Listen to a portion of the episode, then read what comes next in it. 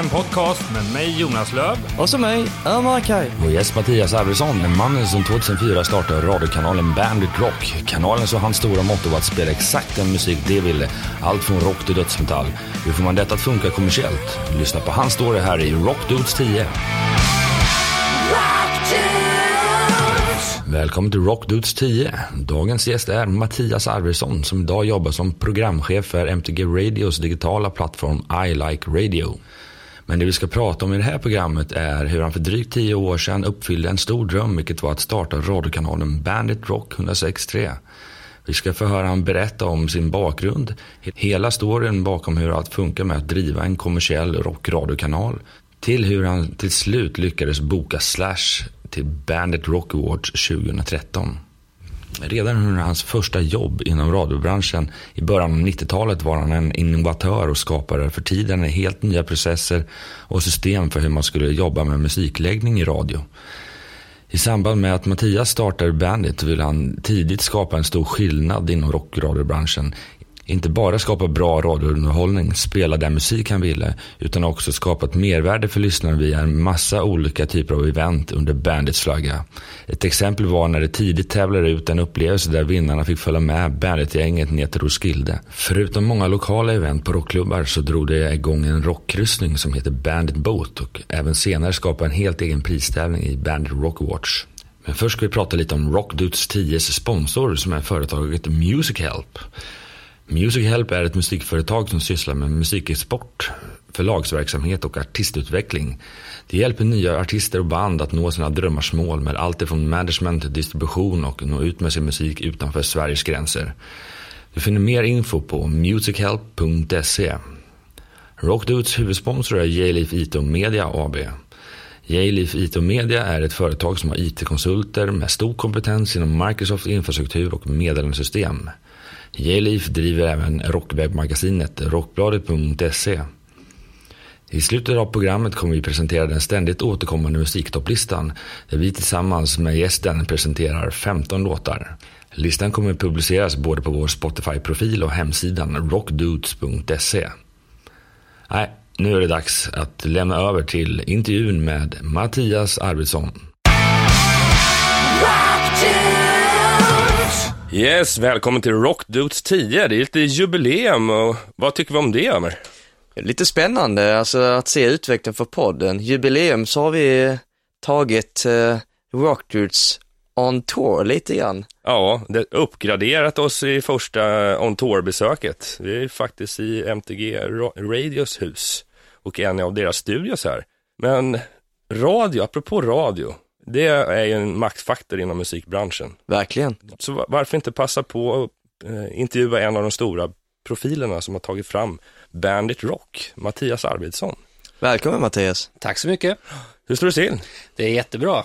Jag menar, det är, när vi spelar in det här så är det ganska nära på ett Bandit Rock Award, så det är ju väldigt, väldigt speciella tankar. Jag tror vi ska berätta mer om det antar jag senare, men det är väl kanske någon vecka kvar. Så att, eh, det är lite, även om inte jag jobbar så mycket nära Bandit Rock Awards just nu, så känner jag fortfarande så här, det är något speciellt. Så att det, det är en bra tid i februari.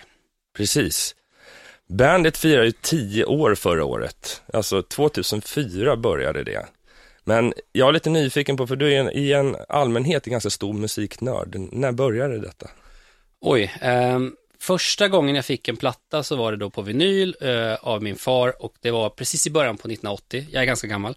Eh, och den här plattan släpps 79, men jag fick den i början av 80 och det var Ebba Gröns We're Only In It For The Drugs. Och den spelades sönder och samman. Jag kunde varenda text, jag kunde varenda låt och eh, Ebba Grön var med, liksom, mitt band under första åren på 80-talet. Och jag vet 1981 till exempel, då skulle de komma till Linköpings Folkets Park och lira.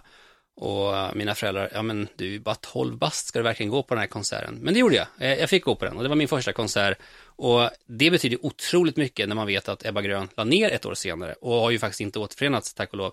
Eh, så att man har fått sett en av de där sista konserterna de gjorde. Och jag såg dem även på Rock 82 på Skeppsholmen, så att jag har sett dem två gånger och det, det betyder otroligt mycket. Det var liksom första riktiga sån här alltså när, när jag började verkligen lyssna på, på rock. Eh, men jag blev skitförbannad på när de splittrades, mm. eh, 82.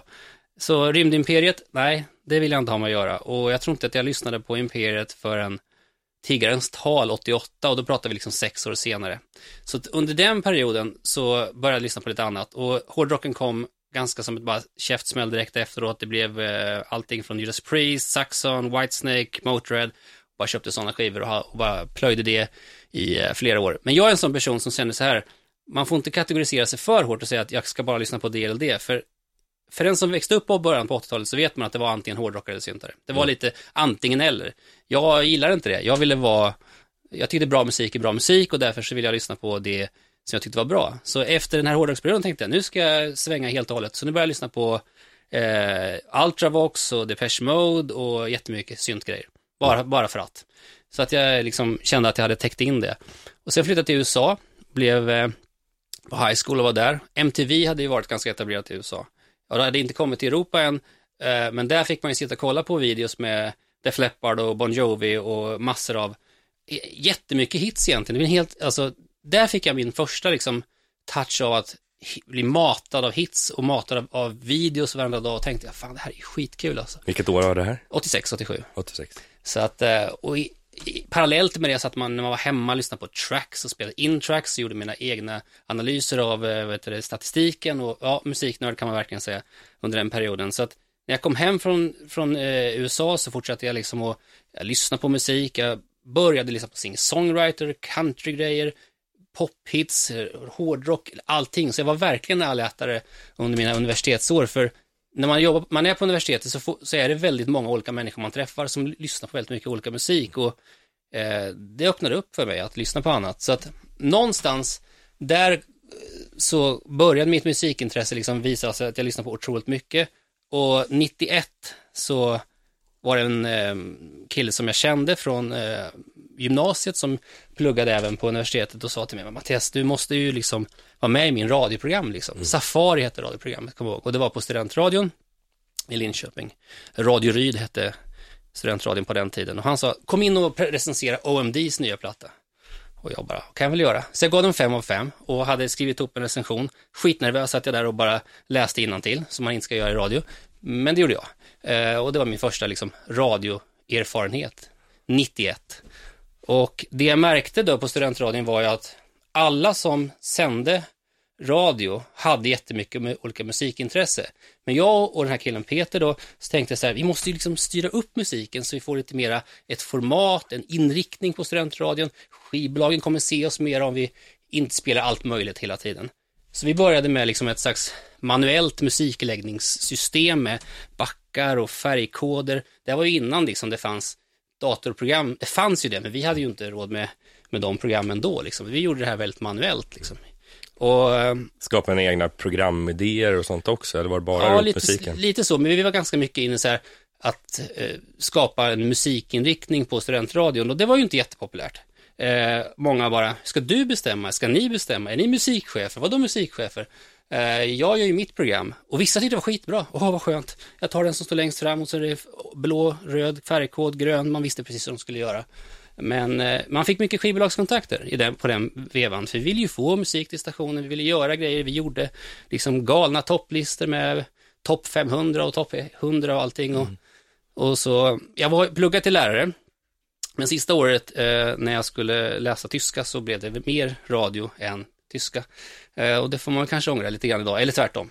För det blev ju så att min passion för radio lite grann tog över i slutet på studenttiden. Så när jag hade pluggat klart och eh, vi, både jag och Peter blev rekryterade till en kommersiell närradiostation som heter Radio FM.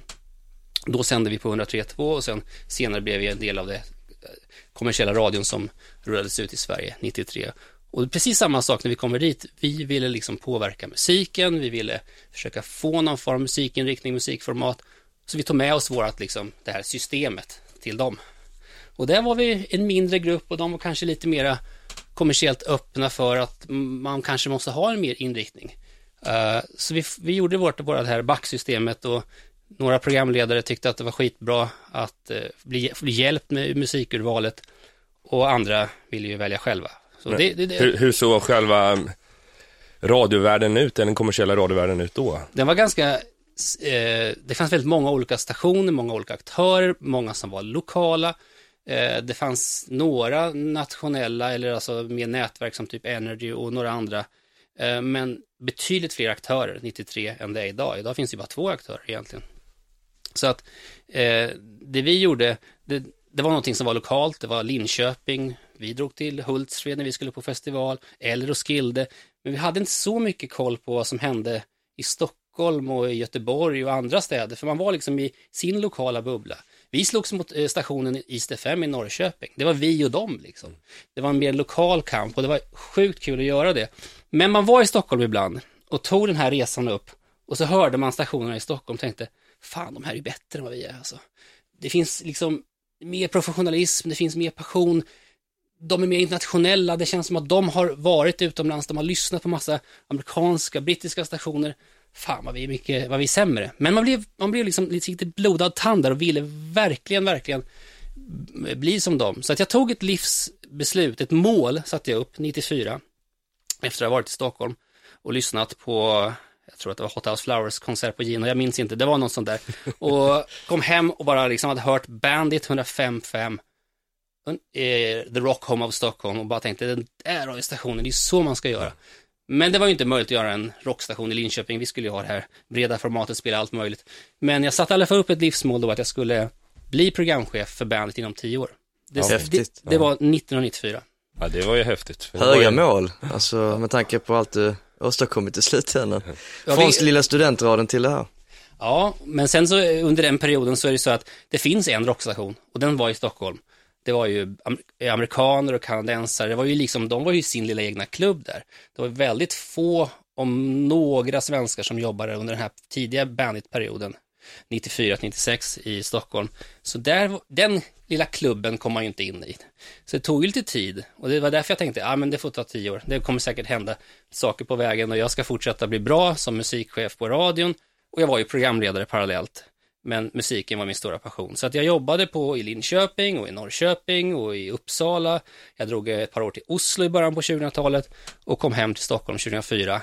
Och då började jag, blev jag rekryterad som musikchef på Energy och fick jobba med det eh, ungefär i ett halvår innan jag hade precis gått på semester och våran, min, våran dåvarande programdirektör Benji sa till mig, eh, jag tror att jag gick på semester på fredagen, han ringde mig på lördagen, du ska komma in på måndag.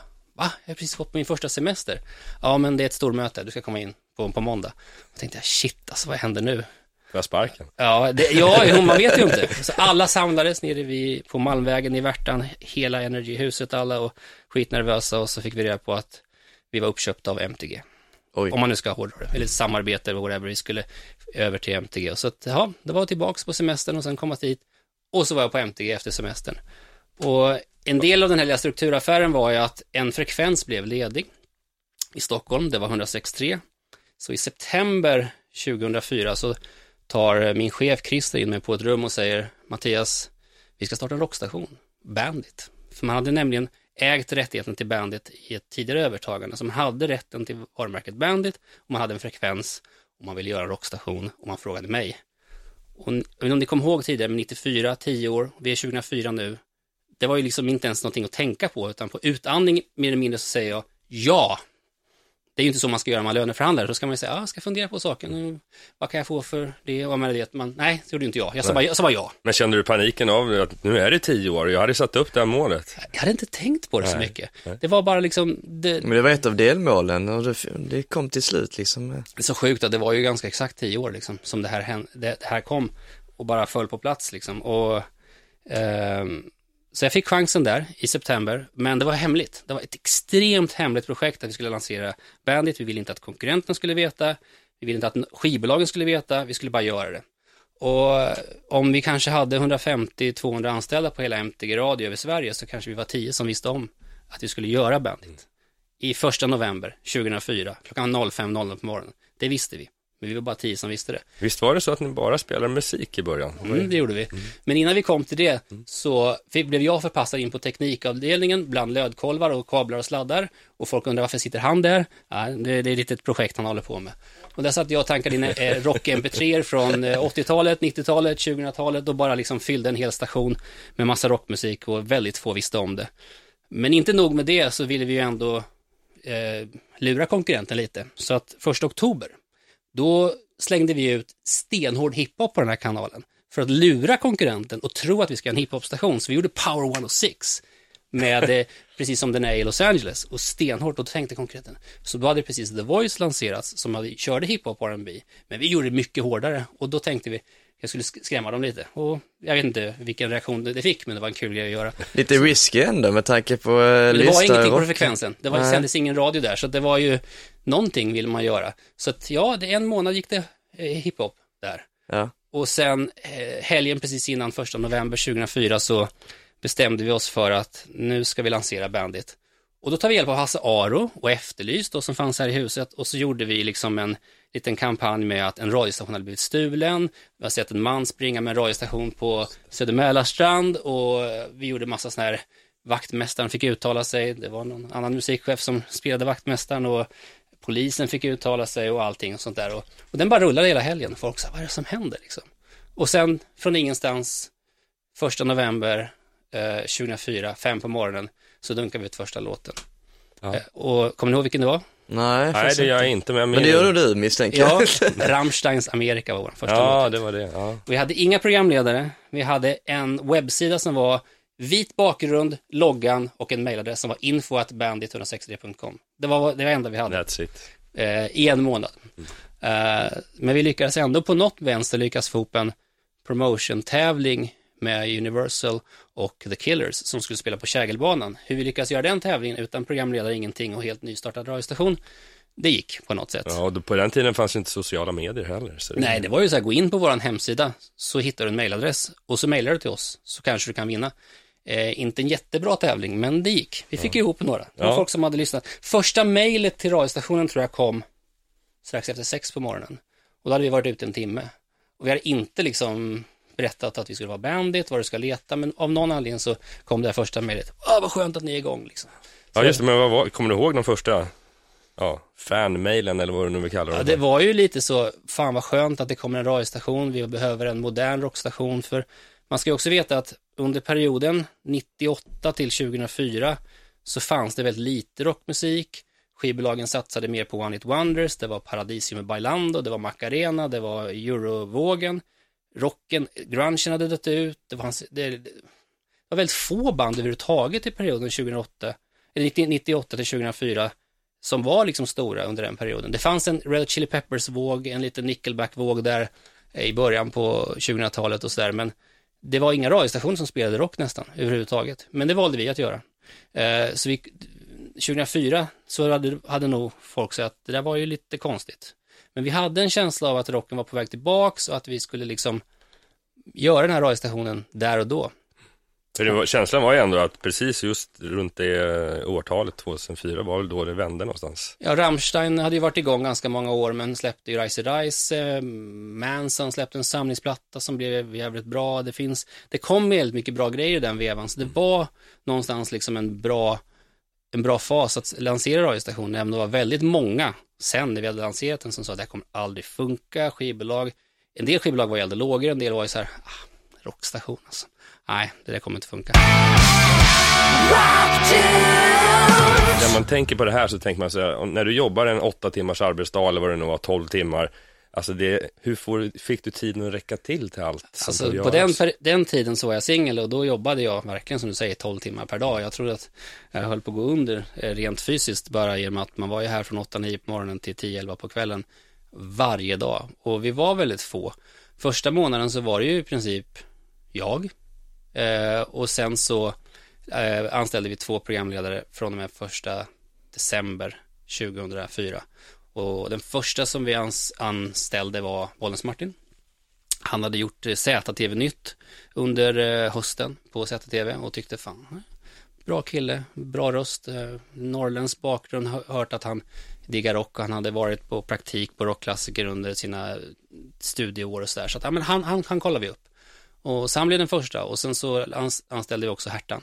För vi skulle få in en tjej tyckte vi, så att de två var de första som sände på radiostationen. Och sen kom Peter vid årsskiftet och då hade vi liksom en liten kärntrupp av, av programledare för att bygga den här radiostationen och framåt. Ja, programledaren är ju ändå rätt viktig eh, för sin identitet någonstans eh, för en eh, radiokanal, framförallt det här med morgonprogram och sånt. Eh, Men musiken i sig, hur tänkte du med Bandit från starten? Vad var Vi det tänkte, drömmen? vi tänkte gå in ganska smalt. Eh, många radiostationer tänker, vad är den bredast gemensamma nämnaren för att nå så många lyssnare som möjligt? Och så tänker man oftast, liksom, var finns det största hålet i marknaden där vi kan nå mest människor? Och när man släpper en popstation eller eh, lite bredare så här hitstationer, då tänker man så. Vi tänkte, okej, var hittar vi våran community, våran nisch, våra fans som kommer älska den här radiostationen? De kommer inte vara lika många som vi skulle kanske göra ännu en classic rockstation, men det fanns ju redan en och de var extremt etablerade rockklassiker vid den perioden, så det var inte något konstigt att vi säger att okej, låt dem spela det äldre så spelar vi det nyare.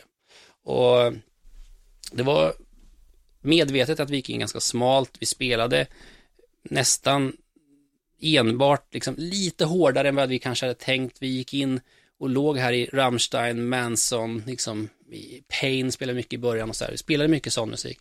Och det var ju intressant när vi bestämde oss för att vi kanske måste ha någon liten releasefest för det här. I januari 2005. Marknadschefen kom från Energy innan och hade sina känningar i Stureplansdelen av Stockholm. Där finns det inte så mycket rockklubbar. Eh, och jag kom, var ny, ganska ny i Stockholm. Jag kände inte så många rockklubbar. Så, eh, men däremot hade vi bra kontakt med Crucified Barbara som du har på tröjan idag. Som har släppt sin första debutplatta där i januari eh, 90, eh, 2005. In Distortion We Trust. Och sen hade Pain var, var liksom i ropet där. Så jag tänkte Pain, Crucified Barbara, det är våran eh, releasefest. Men var ska vi vara någonstans då? Ja, och så sa Anna då som var marknadsansvarig på den tiden. Du, jag, jag ringer Alban. Dr. Alban. Jag bara, nej, nej, nej.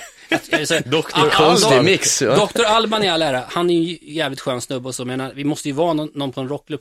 Men vi hade liksom inga kontakter, visste inte var vi skulle vända oss och så att, ja men vi, eh, vi kör på White Room. Så att vi gjorde, så att vi hade vår releasefest mitt i Stureplans eh, smeten och de giggade och ja, det var, det var en annorlunda eh, releasefest. Eh, Så här i efterhand så, det blev en kul grej, men redan andra Bandit-festen, om man får säga så, då började vi gå på Anchor och Medusa och de här ställena och köra det som blev eh, många år av lokala, nära, små eh, fester för våra fans. Precis, och det har varit lite signifikativt och det har ju kommit en hel band på vägen som har spelat sina första Mm.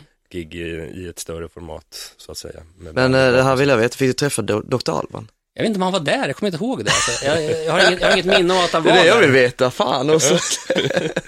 Där har du något. Han kanske var där, jag, jag är lite osäker. Men, eh, Ja, men, ef- eh, efterfesten var på KGB i alla fall. Jag tänkte, PN och Cruiser Barber, det är ganska, det är inte rätt små band så idag är de jävligt stora men då var de kanske inte så heta men det var ändå bra fingertoppstjänster, alltså bokningar.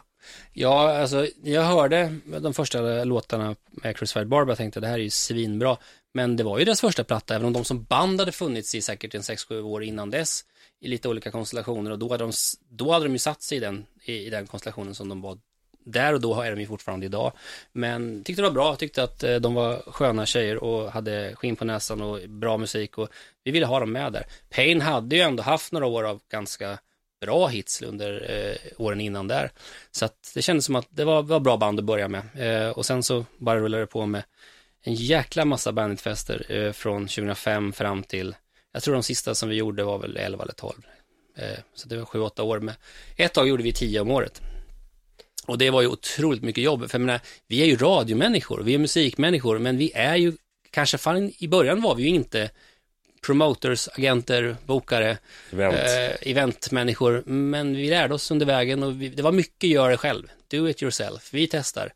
Eh, vi gick ibland direkt på artister, direkt på management, vi sket i agenter och promoters och, och, och bokare, vi bara gick rakt på, byggde en bra relation och, och de sa ibland ja och ibland blir det ett jävla liv för att det, det måste gå den gängse vägen. Jag, jag tycker det är extra lite kul med tanke på podd nummer 9, där vi pratar promotor Rickard Nilsson, han, han säger precis som det, i vissa fall så går man direkt på artisten och skiter fullständigt i hans yrkesroll, vilket så här, men, men klart det var är, mitt fel. ja, nej nej men det är väl inte en kul jämförelse. Ja, visst, men- det är återanknytning. Men är man otålig, vill göra grejer, tänker att det där måste vi göra om två månader, eller om tre månader. De här långa ledtiderna som ni pratade om i förra podden, vi hade inte tid med det liksom. Vi kunde inte, så här, vi måste ha banditfest eh, i slutet av februari, i slutet av mars, vad ska vi ha? Jag menar, ja, men de där banden, om det ska gå den gängse vägen via agenter och bokare och promoters, ja, men då pratar vi hösten. Nej, nej, nej, vi, vi, nu, nu. Alltså, vi måste ju köra det här nu. Så då fick vi övertyga dem om att innan ni åker på den där turnén så kan ni göra en liten eh, banditfest och det är ganska litet och det är mer en promotion-grej och det är inte samma sak som en turné och så, ja, man fick hitta liksom vä- sig. Mm. vägar kring att få artisterna att vara med liksom. Och det var ju väldigt många som slöt, slöt upp genom att de ville supporta bandet, de tyckte det var bra att bandet fanns som radiostation. Och då gick det att få till grejer med band. Och sen kanske jag ibland hade lite, eller väldigt höga ambitioner med att ställa frågor till band som eh, hade det gått den vanliga vägen så hade de kanske fått betydligt mer betalt men de hade väldigt kul och, och vi gjorde väldigt kul grejer tillsammans. Jag menar, jag tror att vi hade 2007 kan det ha varit tror jag, eh, vi hade eh, om det var 2008 på Harry B. James, DAD. Eh, och menar, då var de jävligt heta och det var väldigt stora. Och det, det så här, folk bara hängde liksom i, i eh, Ja, det måste ringa Alltså, köer ja. utanför. folk stod ju liksom på bord och på sådana här eh, pelare och allting och skulle kolla. Så det, det finns några sådana här tillfällen när man bara känner, det här var lite för stort för vårat, eh, våran organisation, men det var jävligt kul och man bara tänkte, ror vi hem det här nu, kommer det bli kaos? Eh, och det var några gånger det var ganska kaotiskt och sådär. Eh, men varje gång någonstans så liksom kom vi ut på, sidan, eh, på andra sidan av det och tänkte att fan vi lyckades liksom. Nu måste vi göra någonting mer av det här. Och utmaningen blev ju egentligen när vi blev ett nätverk. För när vi började få fler stationer i vårt nätverk, då var det inte så hanterbart med tio bandfester i Stockholm. Vi skulle göra dem i Göteborg också. Vi skulle göra dem i Linköping och i Norrköping och i Kristianstad och i Trollhättan och i Östersund och i Dalarna. Och då hade vi nog behövt eh, x antal fler anställda och ännu mera pengar och cash för att kunna driva runt det. Och då tänkte vi att ja, nu får vi ta ett steg tillbaka och så får vi hitta på lite andra, andra sätt att eh, kommunicera med, med lyssnarna. Vad, vad kom någonting fram av det? Något, något av eh, Bandit Boat till exempel? Ja, Bandit Boat klev ju på, men det var mer en slump. Det var eh, på våren 2006 när Marcus Rubin då som är frontman i, i Ozzy the Cover Band och även drev rockkaraoke, vilket han fortfarande gör, eh, som kom till oss och sa vi ska ha VM i, rock, i rockkaraoke. Ja, det låter som en crazy idé. Det kan ju vi vara med på, tänkte vi. Fast vi tyckte det var lite konstigt från början. Så vi tänkte att, ja men vi hakar på. Men, men vi, ska det vara på Anchor som vanligt? Nej, nej, vi ska köra liksom, vi ska i en hel, en hel eh, Finlandsfärja. Oh, tänkte vi, shit, nu börjar vi liksom komma upp på så här 2000 pers. Det här var ju ett stor, stor grej. Och eh, normalt sett en bandboat är väl ungefär en sex månaders planering, ibland mer. Där måste man ha lite längre led, led, ledtider för att få de här rätta datumen och få ihop banden och så vidare. Men vi hade sex veckor på oss. Eh, så inte sex månader, sex veckor. Och bara, men vänta, har du bokat då? Ja, ja, i slutet på april. Jag har bokat, det, det är klart. Okej, men band då? Ja, men det kan ju ni lösa. Ni har ju kontakter. Bandit, en impulsiv kanal, det är bara köra på liksom. vi, vi bara så här, men vi, vi, vi, okej, vi säger så här, vi kör VM i rockkaraoke, vi vill sätta våran plägel på det, så vi sa Bandit Goes eh, Baltic eller någonting så här, vi för få lite namn på det, så det var egentligen första Bandit-båten. Eh, vi fick Sator och vi fick Stereolith som var ett aktuellt Stockholmsband på den, den tiden.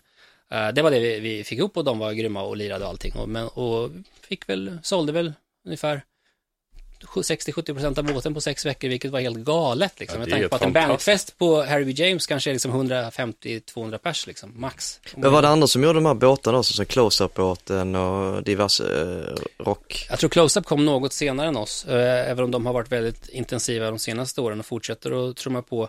Men jag tror Sweden Rock och Rockklassiker tror jag hade kört då eh, redan. Eh, och sen fanns ju Silja Rocken och de här egna rockbåtarna som eh, både Viking och Silja gjorde. Så det fanns lite rockbåtar, men efter vi klev på eh, och på fullt allvar egentligen från Bandit Boat 2 när vi bokade Mustasch och vi bokade massor andra eh, band så, och vi sålde ut liksom. Jag menar, vi tänkte så här, ett tag ville vi testa, hur kort tid kan vi ha på oss för att sälja ut en båt? Eh, man får inte bli lite kaxig, men vi tänkte, ja men vi kör två månader, två och en halv, två månader. Och så bara ut med ett, och först så släppte vi oftast bara Bandit Boat 2, hytterna är ute nu. Man ska inte berätta om band liksom. Nej, men vi testar och ser hur många hytter vi säljer bara på att berätta att det är en båt. Och då sålde man halva båten på det. Oj. Och sen hakade man på med band och så sålde man ut resten. Så att från och med Bandit Boat 2 egentligen ända fram till den senaste båten som gjordes eh, på hösten 2014 nu så har vi haft utsålt varje gång. Fram till Bandit Boat 16. Så att det, det har varit en fantastisk framgångssaga att liksom att göra de här båtarna och konkurrensen blev ju inte lättare med åren. Jag menar, Close-Up klev in, eh, Sweden Rock eh, matade på och, och sen, det var väldigt många olika. Ja, oftast hamnar de ju ungefär i samma tidsperiod i och med att Alla vill köra vår, höst liksom. Så vi körde maj, november eh, jättelänge, april, maj, november. Och, men sen 2013 så valde vi, efter det så valde vi att köra ett, en gång om året.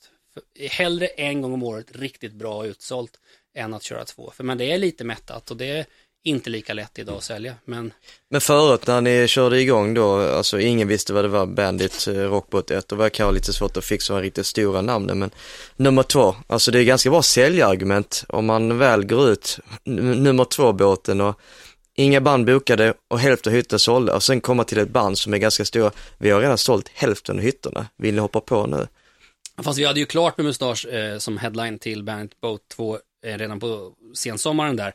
Så att de här casen med att visa liksom att vi säljer ut bara på namnet, det kom ju liksom lite mer längre in i Bandit Boats historia när vi kunde visa på hur bra det hade gått, vi fick bättre förutsättningar hos Silja, vi fick bättre dagar, vi fick bättre tider, vi fick lite bättre eh, underlag för att eh, bandbokningsbudget och Internationella band också kanske? Ja, ja, jag gillade ju att liksom försöka tänka så här, men om ett band ändå ska ut och turnera, kan man inte försöka få ihop det så att de kommer till Sverige och sen så åker de över till Finland och sen så, ja men att de använder liksom resan över och det, det vet jag ju att även Close-Up har gjort vid flera tillfällen. Så ibland måste man försöka tänka lite så här, okej, kan jag få ihop det här? Och så vi har haft Danko Jones, vi har haft Cedar, vi har haft eh, eh, alla möjliga bra Blackstone Cherry och liksom sköna band som där timingen har varit rätt och ibland finns passionen så mycket hos banden. Blackstone Cherry var ju ute på turné med Alter Bridge, de gjorde Köpenhamn, hade två dagar ledigt till de skulle spela i Berlin.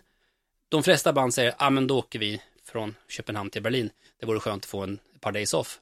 Men inte Blackstone Cherry. De tar sin buss upp till Stockholm, åker över till Finland, fram och tillbaka och ner till Berlin och fyller all sin tid bara för att få göra Bandet Boat för nästan inga pengar alls liksom. Så att eh, ibland hade vi väl så otroligt bra relation med banden att det var bara, man blev så här varm i hjärtat av att de verkligen ville göra Band Boat. Och det var, men det, det fanns en snackis om att, eh, att, båtarna var bra och att det var kul att göra dem, att det var mycket folk och bra stämning och allting. Så Ja, det var ju många av banden, eh, vet inte just om dem, men som även hänger och pratar med fans och sånt eh, efter spelningar. Och... Ja, det är väldigt avslappnat. Det är väldigt få band som går och gömmer sig, liksom. Även om de har en större, alltså, loge-svit om man säger så. Så det är inte kul att vara där i 23 timmar om du ska lira en timme av dem och så är det soundcheck och så vidare. Framförallt dag två, men en del bara går runt och hänger. Ibland ser man, ja, där sitter Ralf i mustasch och med eh, vanliga sköna liksom fans och sådär. Eh, och ibland så brottas han och ibland bryter han armen, armen och ibland så hoppar han ner från en trappa. Och så, ja men just det, det var ju Bandit Boat. Ja, men sen, sen, är det en upplevelse. Vissa av de banden har jag aldrig kanske lirat på, på en båt. För jag tänker framförallt internationella banden och det blir så här typ, det här är lite udda, men vi kör när vi har day off. Och det kanske, de man kan erbjuda det som, som bandit båt. Ja, ja, det är ett Ja, jättebra. det var ju inte lätt att förklara i början så här. You know, you know like a cruise to Finland and back, 24 hours, we are playing on the boat. Okej? Okay? För jag menar, 70,000 tons of metal som du var på nu, det fanns ju inte riktigt på den Nej, tiden. nej. Och Shiprock och de här kryssningarna som har blivit ganska etablerade i, i USA och i Karibien just nu, på den tiden så fanns inte det, så de visste inte vad vi pratade om. Liksom. Men eh, det spreds väl också mellan management och agenter och så vidare att ja, men de där kryssningarna där, de är kul, de ska ni åka på. Jag tror eh, 7000 Tons of Steel kryssning kollade ganska mycket på Bandit Rock, tidiga upplagan och anammade och gjorde en väldigt stor grej av det. Ska du inte driva med mig här? De har ingen aning om vad vi håller på med. Men Vi gjorde våra grej eh, i, i många år. Så att eh, Barent Boat eh, var fantastiskt kul att göra. Eh, och 16 båtar har gjorts hittills. Så att, eh, Så 20-årsjubileum då, va? Ja, 20 års, eller 20 gångers. 20 gånger, förlåt, 20 Ja, gånger. det är några kvar. Jag tror att det har gjorts 16 eller 17. Ja, 16 var det nu senast Ja. tror jag. Vad är det för egenskap hos dig som gör att du har lyckats så mycket? För det har ju ändå hängt mycket på dig personligen också. Drivkraften, ska jag säga. Aldrig dricka. envis och passionerad i, i en slags eh, väldigt jobbig kombination för vissa medarbetare. Att man vill så mycket och ibland så är det passion, då är alla med. Ibland så är det passion med mycket envishet och då kan det bli lite jobbigt. Men eh, så jag, ibland är jag väl jag är Steve Jobs in your ass på vissa medarbetare. Och, eh, men vi fick saker gjorda och vi hade jävligt kul på, på, vägen och eh, ja, så att eh, vi gjorde ju många mer grejer än bara Bandit Boat. Vi gjorde ju, vi drog till Roskilde till exempel. Ja, Eh, berätta lite mer om det. Ja, alltså Roskilde fick en så sjukt bra line-up 2005 med Green Day, Audioslave, uh, eh, Foo Fighters. Alltså, det är precis det här vi lirar just nu. Vi måste dra på den här festivalen. Och istället för bara så här fixa biljetter och säga hej, du har vunnit biljett till Roskilde, åk. Så tänkte vi, vi gör ju de här bandfesterna, vi vill göra grejer med lyssnarna, så hur kan vi då göra någonting mer än bara ge bort biljetterna? Vi åker ju, de åker. Varför åker vi inte tillsammans? Varför hyr vi inte några minibussar och folk bor i tält och vi liksom bara upplever festivalen tillsammans? Så att eh, det gjorde vi. Och jag ska säga Roskilde 2005, 2006 och 2007, vi gjorde tre år i rad. Det var tre fantastiska år, även om Roskil- Roskilde 2007, det är ju det är traumatiskt och skräckfyllt när man har lera upp till naven liksom. Eh, jag hoppas jag aldrig får uppleva det igen, för jag eh, fanns tillfällen när jag tänkte så här, jag kommer bara, någon slags slukhål bara liksom försvinna från jordens yta. Rock'n'rollens eh, svarta hål nästan. Fy fan, det, alltså, det kanske. året, usch. Men jag fick se The Volbeat första gången och det får man väl ta med sig som det var det positiva från det året 2007. Liksom. Och eh, när de, eh, då var ju de inte speciellt kända Volbeat överhuvudtaget. De hade gjort lite i Danmark, släppt en platta innan och den andra var på gång där det året. Men jag tror inte väldigt få visste vilka Volbeat var i Sverige överhuvudtaget. Så när Olof Wikström som ni haft gäst i era program tidigare bokade dem till Club Helter Skelter på ett litet ställe som heter Södermalm ett ställe. Så tänkte vi, här hakar vi på och så gör vi lite Banditfest-feeling även om det var lite mer inofficiell Banditfest i december. Och det kom väl 150 pers och såg Volbeat men jag menar två, tre år senare så sålde ju de ut liksom Annexet, Arenan, Hovet. Det bara exploderade under några år. Så det var kul att få vara liksom med på den resan i ett ganska tidigt skede för att vara Volbeats karriär. Liksom. Precis, och det, när du ändå kommer in på det just att ni, eh, som vi pratade i förra eh, podden om det här med att man, eh, många delar i musikbranschen är ju med för att bygga artisten. Radion är ju givetvis ett väldigt viktigt medie för det. Om du skulle räkna fram några fler band som ni har varit med och byggt upp. Sonic Syndicate till exempel gjorde vi väldigt mycket med från början. Vi fick tidigt höra deras eh, andra platta som de släppte på Nuclear och vi var flera år där de var med på precis allt vi gjorde. Band Rock Awards, de vann priser där, de eh, var med på Bandit fester och Bandit Boat och allting liksom. Så det var också ett så här kul band att bara få vara med på den resan. Och så splittrades de. Och, och nu är de två olika band, så att eh, Unguided och, och Sonic Syndicate. Men eh, ja, vad det mer vi har varit med på? Vi var faktiskt med på Takida-resan i ett tidigt skede. Ja, det var ni. När de släppte, framförallt när de släppte den eh, första plattan på Ninetone eh, med Losing och, och de låtarna där, så då var vi med på den resan och sen även den andra plattan med Curly Sue och så vidare. Och sen så blev vi ju lite, de gick lite mer mot ett mainstream-håll och vi kanske fortsatte att vara lite åt det rockigare hållet, så vi kanske inte hade så mycket med varandra att göra under den senare delen av karriären när de hamnade på Universal, sålde liksom platina och blev otroligt stora. Men det var kul att få vara med på den resan i det läget. Jag menar, vi hade ju en fest med eh, Takida på Tanto-gården, heter det så? Tanto-gården Ja, här nere. ja. Den som inte finns kvar längre. Jag menar, det var ju så varmt och svettigt den junikvällen så det var ju helt galet. Vi hade Blindside som förband och ehm, vi, jag kommer ihåg att lite av det här med gör det själv-grejen, att vi inte riktigt fattade vad man behövde för att ha en fest, men när det är 30 grader ute och 35 grader inne, handdukar liksom. Kan det vara så att något band skulle vilja tycka var skönt för handdukar? Så bandet var ju supersvettiga bara så här, handdukar någon bara, så vi kom med liksom pappershanddukar och de bara höll på där. Så att, eh, vi gjorde ju våra misstag, men eh, vi gjorde det med lite glimten i ögat, så eh, Det är så de flesta jobbar i den här branschen. Do it yourself-andan är Show ju- går must igenom go on. Ja, Så att eh, det var bara att lösa eh, problemet när det väl uppstod. Så att, ja, det har varit eh, ganska många eh, band som vi har, alltså det kan jag lista hur många som helst som vi har varit med och, men har varit med någon, någon mera internationellt band? ja alltså, det band som, en av de band som vi verkligen fattade tycke för tidigt, det var ju Shinedown. Så att de hade varit och supportat Disturbed, jag var och kollade på den konserten, tyckte det var svinbra. Och i samma veva hade vi bokat Stain till vårt andra Band Rock Awards. Och då tänkte jag så här, fan vi måste ha Shinedown som förband, det vore ju en perfekt kombo. Så att eh, jag kontaktade Tillman, då, Mikael Tillman på AG Live och sa, kan du bara kolla liksom om de är tillgängliga? För att komma bara till Sverige och göra liksom Band Rock Awards. Eh, och det slutade med att de gjorde hela Stains Europaturné och det var man glada för. Och eh, det, den, det gigget på Tirol med eh, Shinedown och Stade eh, i, på Tirol där i 2009, det är, liksom, det är också sådana här band som man bara är glad för att de kom hit och gjorde det där. Sen har de ju inte haft tid att komma tillbaks i princip efteråt. Och det är ju för att de är så stora borta i USA. Men det var kul att få göra de där bokningarna och veta att man var med liksom. Och, åh, det finns massor av andra band. Ja, du pratar ju om Shine och Bandit Rock Awards. Det är också ett eh, återkommande event. Eh, hur startade det? Var du trött på rockbjörnar och allt vad det nu finns för andra galor. Ja, vi var på lunch hela bandgänget någon gång under hösten 2007 och så bara slog det oss en tanke där att liksom, fan vi måste göra en egen rockgala liksom. Det finns ju ingen rockgala. Grammis har en liten kategori som stuvas undan och knappt är med i tv-programmet och sen hade vi Rockbjörnen som hette Rockbjörnen som inte var så mycket rock eh, och fortfarande kanske inte är så mycket rock. Eh, vi gör en egen gala. Och så vi tänkte lite det här do it yourself-andan så tänkte vi vi bokar Tyrol och vi bokar egna band och vi kör en prisutdelning. Så vi testade vi liksom hur det gick. Och vi sålde ut. Eh, jag tror att vi hade Mustasch som lirade första året och en del andra svenska band under den första kvällen. Vi hade inte då några internationella band och vi hade liksom ingen headliner som spelade en hel konsert. För det fanns också en tanke på att kanske köra galadel med lite kortare set och prisutdelning och sen efter det så kommer en konsert. För då skulle man ju kanske kunna få till lite internationella band som kan tänka sig att deras konsert kan bli ett Bandit Rock Awards. Att man kan gå från det hållet, att man hittar det.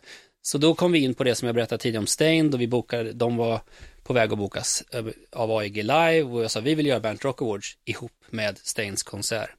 Och så gjorde vi det och de gick med på det och så kom ju då Shinedown-grejen in där. Så då, då började liksom det internationella okningarna bli en del av eh, Band Rock Awards.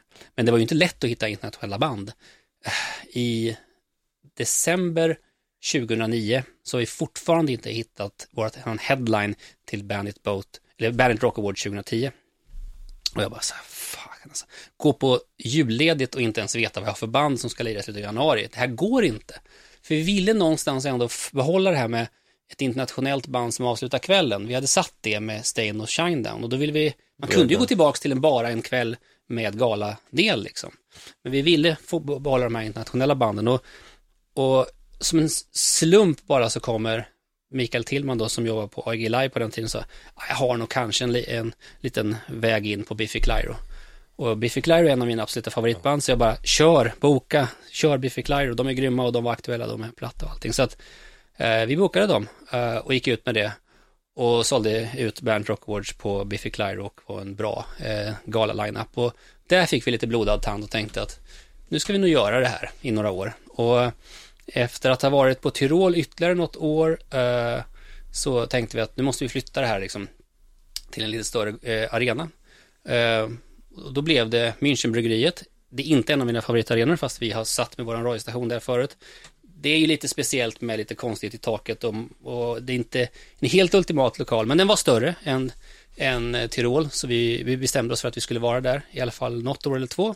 Och så bokade vi då eh, Danko Jones till Bandit eh, Rockwood 2011.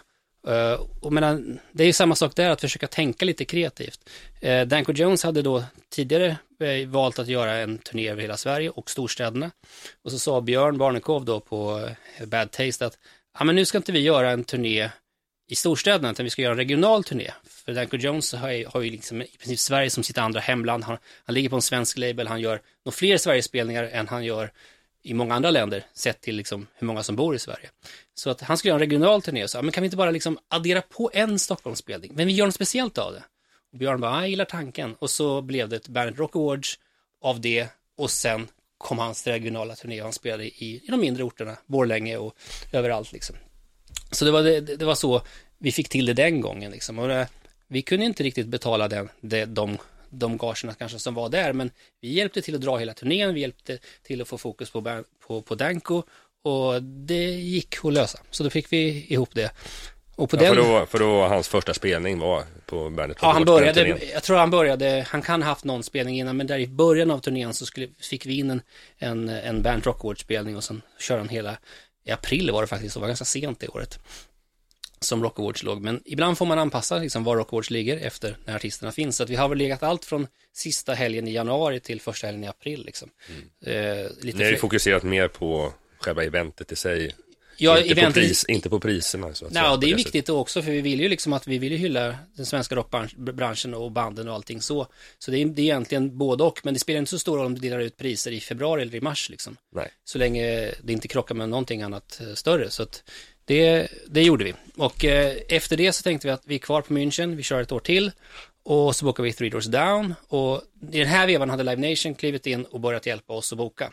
Så att vi bollade idéer, det var framförallt då Martin Nielsen och Seika på, på, Live, på Live Nation som vi bollade idéer och ganska tidigt i, i, i skedet då när vi hade gjort Danko Jones med dem så hade de sina känselspröt ute hos liksom agenter och allting och fick leads på Band Rock Wars. Det gick att få bokningar betydligt mycket lättare efter att ha gjort, när man har gjort någonting bra några gånger och visat att, att man är trovärdig och att det funkar, då är det lättare. Det är bara att växa, track record. Men ibland måste man bara våga göra det själv, för att annars kommer det aldrig hända liksom. Och Three Doors Down blev en grym spelning. Uh, jag tror vi hade Cedar som support den gången. Och sen efter det så tänkte vi, nu måste vi flytta det här till ytterligare en nivå. Och då kommer ju den gigantiska uh, utmaningen av att försöka få till Slash på Annexet. Och det tog 18 månader av övertalning och besök i våran studio, komma och göra massor av grejer. Vi gjorde väldigt mycket innan han stod på scen på Bernt Rock Wars. Där pratade vi lång lead time och mycket tålamod innan det blev av. Uh, på ett tillfälle när han var gäst på Bandit så han, ville han ta ett litet break från, från in, efter intervjun, skulle spela in lite andra grejer vi skulle göra och så gick han ut och så gick han mot toaletten och hans bodyguard och junior sa liksom att ja men det är bara runt hörnet där. Och så går han på toaletten och så eh, Hertan då, som då inte jobbade på bandet men jobbade med annat här uppe, skulle också gå på toaletten. Och där sitter Slash med neddragna brallor och hon öppnar dörren och blev eh, totalchockad över att han, han hade nämligen någon grej att han inte gillade att låsa om sig själv. Ah. Så att eh, han satt med olöst dörr, olåst dörr, brallorna nere och gjorde det han behövde. Och Juno kom springande så, no, no, no, fel dörr, fel dörr. Ja, jag tror att det blev eh, lite pinsamt, men det, eh, de garvar väl åt det, så att det är sådana här stories som sker ibland eh, när han, när han var uppe. The backstage stories. Ja, Det är det ni håller på med. ja precis.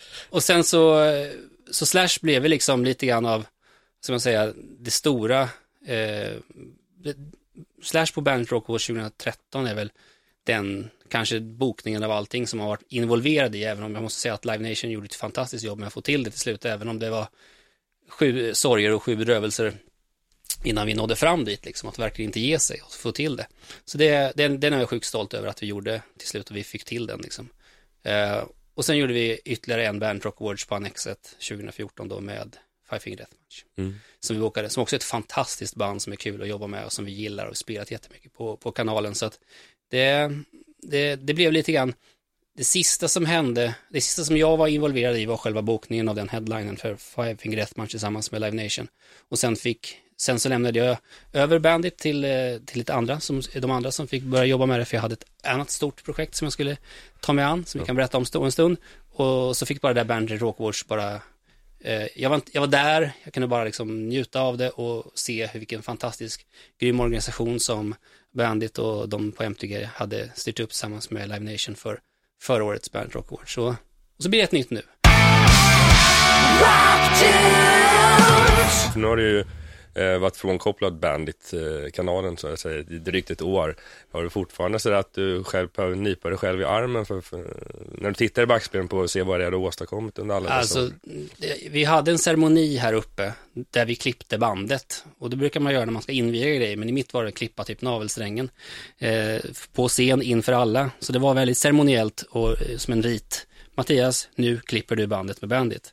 Eh, för tänk dig själv om man har jobbat med någonting så nära och så passionerat i nio år och så helt plötsligt så är, är, ska man göra någonting annat. Även om det andra som jag gjorde, att eh, lansera och jobba med vår online radioplattform, eh, I Like Radio, är fantastiskt kul och det finns otroligt mycket roliga grejer i det. Så den här första tiden är ju otroligt svår när man ska liksom släppa någonting som man eh, har varit så involverad i. Men eh, den här ceremonin någonstans kanske blev en tydlig eh, avgränsning där i början på 2014. Nu är du klar med Bandit.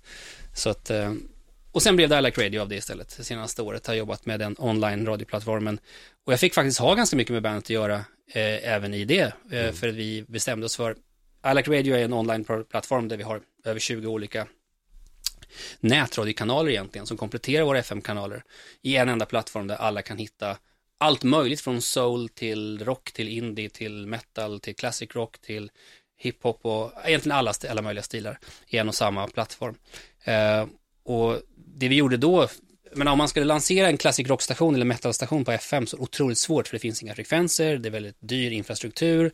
Eh, det går i princip inte idag att lansera en FM-radiostation på, utanför liksom att göra det som närradio. På närradio finns det risker för där ska man egentligen dela med andra eh, intresseföreningar och då, ska man, då, då, är det också att det ska vara ideellt och så vidare. Så att det, vi känner att okej, okay, folk lyssnar via sin smartphone, de lyssnar via dator, liksom. det är betydligt lättare idag att lyssna på, på radio och inte vara beroende av att ha FM. Så vi lanserade I Like Radio under 2014 och Bandit Classics och Bandit Metal blev två av de nya radiokanalerna som vi puttade in där så vi skulle kunna få en, en, ett kluster av liksom stationer, Bandit Rock, Bandit Classics och Bandit Metal. Och Bandit Classics och Bandit Metal tog jag fram eh, och gjorde liksom själva basen och grunden för hur vi skulle positionera oss tydligare mot den mer extrema metaln. Classic rock spelar vi. Allt den klassiska rocken som kanske var lite för classic rock, lite för gammal för Bandit Rocks varumärke och så har vi Bandit Rock med den mer moderna 90-tal, 2000-tal och nytt liksom. Så att vi, vi fick liksom tre olika radiostationer som kunde ligga bredvid varandra och man kunde lätt switcha mellan när man ville ha olika. Och Bandit Metal har du haft eh, som en eh, program i eten också. Eh, vad skiljer sig någonting på den nya? Det skiljer sig lite till den delen att det kanske är så att Bandit Metal i Alec Radio är något bredare medan det som, även om vi spelar ganska en hel del extremt också eh, så, eh, av den extremare metalen så André då som var programledare för Bandit Metal-programmet som gick i, i Bandit Rock Eh, han la ju sin egen personliga prägel på det väldigt mycket. Och det, det gör ju att det, var det, det programmet kanske var lite mer personligt, han gjorde intervjuer, det var lite annorlunda. Men det finns ju många låtar som är liksom samma, som var från den tiden som han lirade, som även vi tog med oss in i, i stationen Band Metal. Och behovet av en 24 timmars metalstation var stort. Vi märkte redan tidigt i bandet när vi kände att det finns otroligt mycket metal som kanske inte helt passar in i Bandrocks format. Då ville vi någonstans liksom kunna ha en, en station för de som verkligen gillar metal. Men på den tiden, FM, fanns inga frekvenser. Då var det så här, fortsätt fokusera på band rock. Och sen kom möjligheten, när de digitala möjligheterna eh, började visa sig. Liksom. Vilket möjliggör också lite grann att när det gäller själva rotationslistan, är det lite lättare att välja låtar än på FM-bandet, eftersom man har ett program där. Ja, och sen är det så att om du har en 24 timmars station så det finns ganska mycket utrymme för musik. Du ska spela musik från 00 till 24, sju dagar i veckan. Liksom. Du har 168 timmar i veckan att spela musik på. Det är en ganska lång spellista om den hade varit på Spotify, om jag säger så, mm. om du skulle spela den från början till slut. Liksom. Så att, eh, det är den station av alla stationer i Alac Radio som har det bredaste och största utbudet av flest olika titlar. Och det var medvetet från min sida att göra den, alltså i princip allting från tidig Bathory fram till det senaste liksom, som är släppts ska man få i en och samma kanal. Liksom.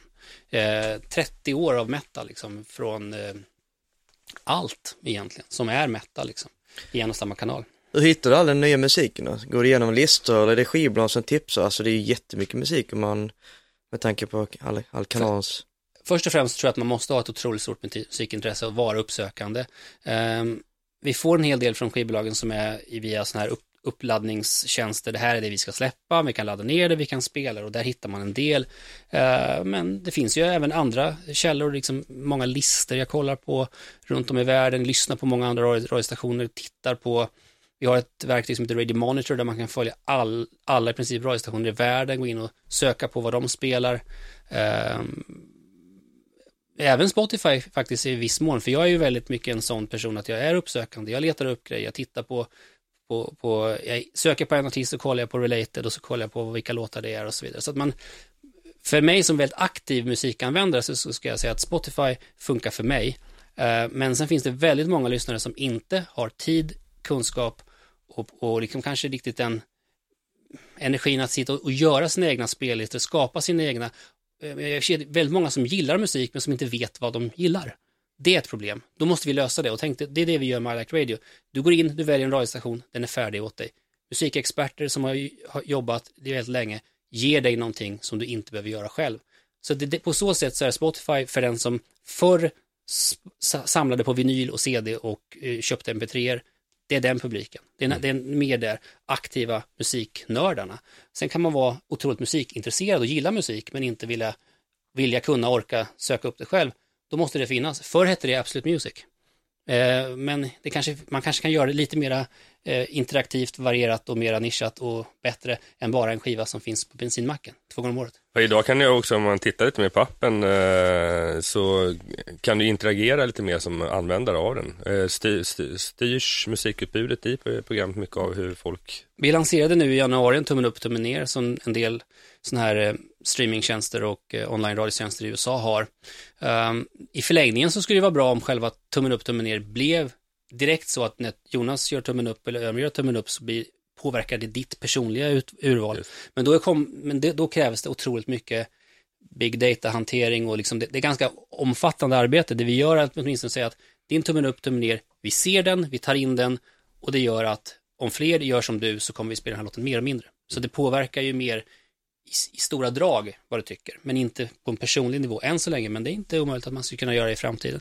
Och så kan man dela låtarna liksom i sociala medier och så vidare, att berätta för andra vad man gillar. Det kan komma en eh, I Like Radio playlist på Spotify där de hittar musiken som i sin tur gör att man kommer vidare till eh, kanalen. Det är, det är lite grann sista, också ett steg man måste fundera på, för när man har lyssnat på musik, man har hört låtar, så metadatan, det vill säga att veta vad det är för artist och titel, är väldigt viktigt för oss. Vi har bestämt oss för att inte bara ha en play-knapp och en pausknapp i våra appar, utan vi har ett, ett flöde på tre timmar bakåt.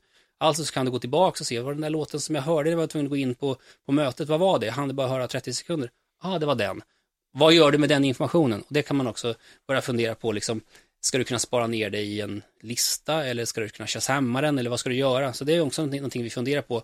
Vad gör du med den musik som du gillar i det du hör? Eh, sen om det blir en, en, integration med Spotify eller med Deezer eller med Shazam eller om vi bygger någonting eget, det får vi se. Men jag tror att man behöver någonstans också ge lyssnarna som är lite mer aktiva en chans att plocka med sig eh, låtarna in i det egna lyssnandet så att säga. Så att man, man här lyssnar jag lite mer tillbakalutat. De, de här 20 låtarna idag var bra, de vill jag göra någonting med och ge dem chans att göra det. Så det, det är absolut, men vi är inte riktigt där än. Men om man tittar lite på I Like Radio, den plattformen, eh, hur mycket av det har ni gjort själva så att säga? Eh, hur mycket har ni tagit in befintlig teknik? Och... Alltså, under 2013 så lanserade MTG en digital accelerator som det heter. Det vill säga att alla digitala satsningar som ska göras, oavsett om det är en tv-play-tjänst eller om det är via game, eller som i vårt fall en radioapp, görs av eh, ett utvecklingsteam och en digital accelerator som heter MTGX. Så de jobbar vi väldigt nära.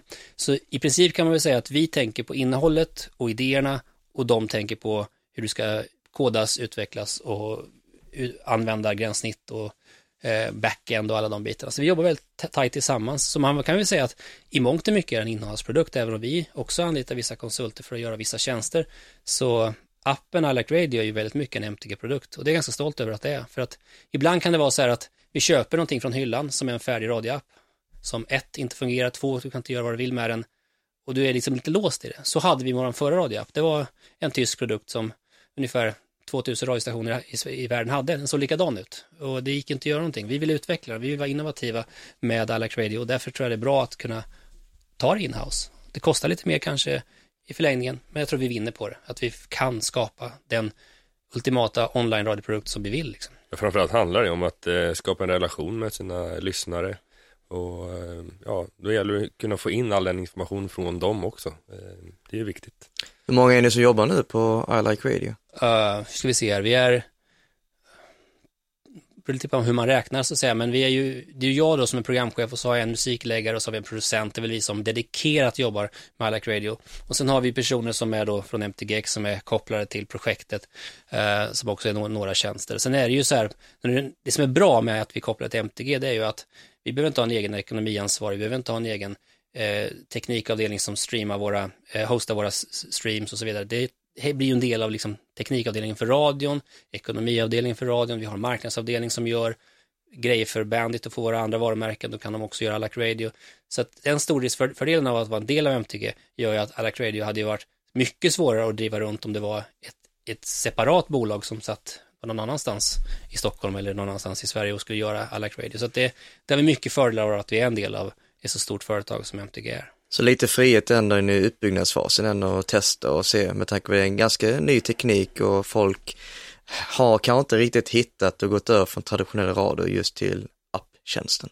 Nej, inte, alltså jag tror att i det mobila lyssnandet när man är ute och rör på sig så tror jag att där kommer det kanske gå lite fortare. Där märker man också att folk lyssnar på ett annat sätt. Framförallt om du tar en ålderskurva från lite olika ålderskällor från 15-åringar upp till 54-åringar. De allra yngsta så är ju liksom eh, online-lyssnandet, oavsett om det är Spotify eller om det är I like Radio eller någon annan tjänst, är väldigt mycket högre än det för de som är 45-54. Så det är mycket en generationsfråga.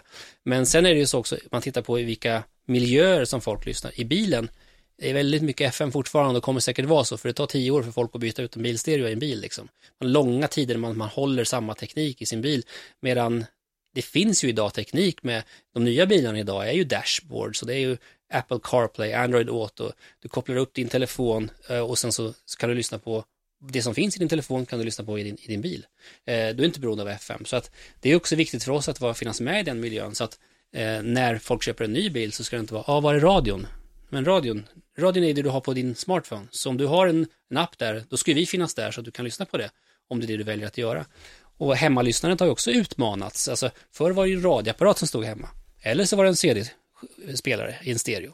Och idag så är ju det, folk kopplar sin mobiltelefon direkt till en internetradio eller hur de nu än gör. Och så kommer ju så här Sonos-system där folk liksom får Hela världen. Jag menar, tar, tar, tar upp sin telefon och bara, vad ska jag lyssna på idag?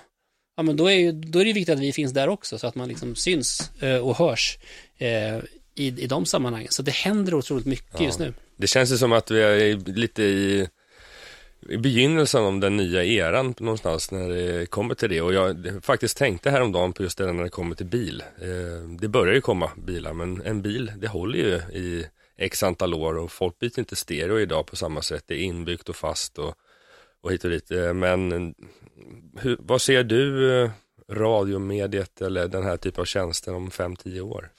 Jag tror ändå någonstans att det som har varit radions eh, styrka är liksom innehållet mellan låtarna. Vi, vi, två saker, dels är vi väldigt bra på att sätta ihop saker och ting, alltså det, det, som kallas för curation, att man med expertis kan sätta ihop hur, vilken ordning låtarna ska vara, urvalet med vilken tempo, vilken känsla, manligt, kvinnligt, allting, där är vi väldigt bra. De algoritmer som eh, Spotify och andra tjänster har idag, de är inte lika bra. Alltså det, det, det behövs både algoritmer och eh, den mänskliga liksom, faktorn i det. Och det är okej, okay, vi kanske ska hantera x antal tusen låtar eh, där vi ska koda och få ihop. Men hur gör du med 30 miljoner låtar? Alltså hur många anställda ska du ha för att de ska kodas på ett rätt sätt så att om du trycker på som du, ditt favoritband eh, Jonas, Metallica, och så tycker Artist Radio på Metallica, nu finns ju de på Spotify. Hur är den upplevelsen över fyra timmar? Eh, är den bättre än om jag skulle göra en Metallica-station i, i Alec Radio? Nej, jag, jag ska inte säga vilket som är bäst, men som... Vi står här idag och gör en podcast ja, tillsammans. Ja. jo, men alltså det, det, jag menar är att eh, om inte Spotify och de andra streamingtjänsterna får in mer av liksom den mänskliga eh, expertisen och liksom den i det, de går åt det hållet. De har en redaktion som sitter och gör spellistor. Och det finns mycket mer kvar för dem att göra. Så att jag tror att om 5-10 år så är Spotify och radio det är samma sak. Alltså vi går lite mer mot deras håll, deras håll och de går mot vårat håll. Och det kommer bara vara eh, audiomedia, liksom. eller audio entertainment. Och sen om det är via Spotify, Spotify kommer få mer tror jag, jag ska inte svära på det, eh, lite mera liksom, saker som händer mellan låtarna. Titta nu på till exempel Apple som har, har anställt Zane Lowe från BBC One för att vara med och plocka fram Curated Playlist, vad vi tror. Eh, kanske till och med liksom programleda delar av iTunes Radio Beats när den lanseras senare i år.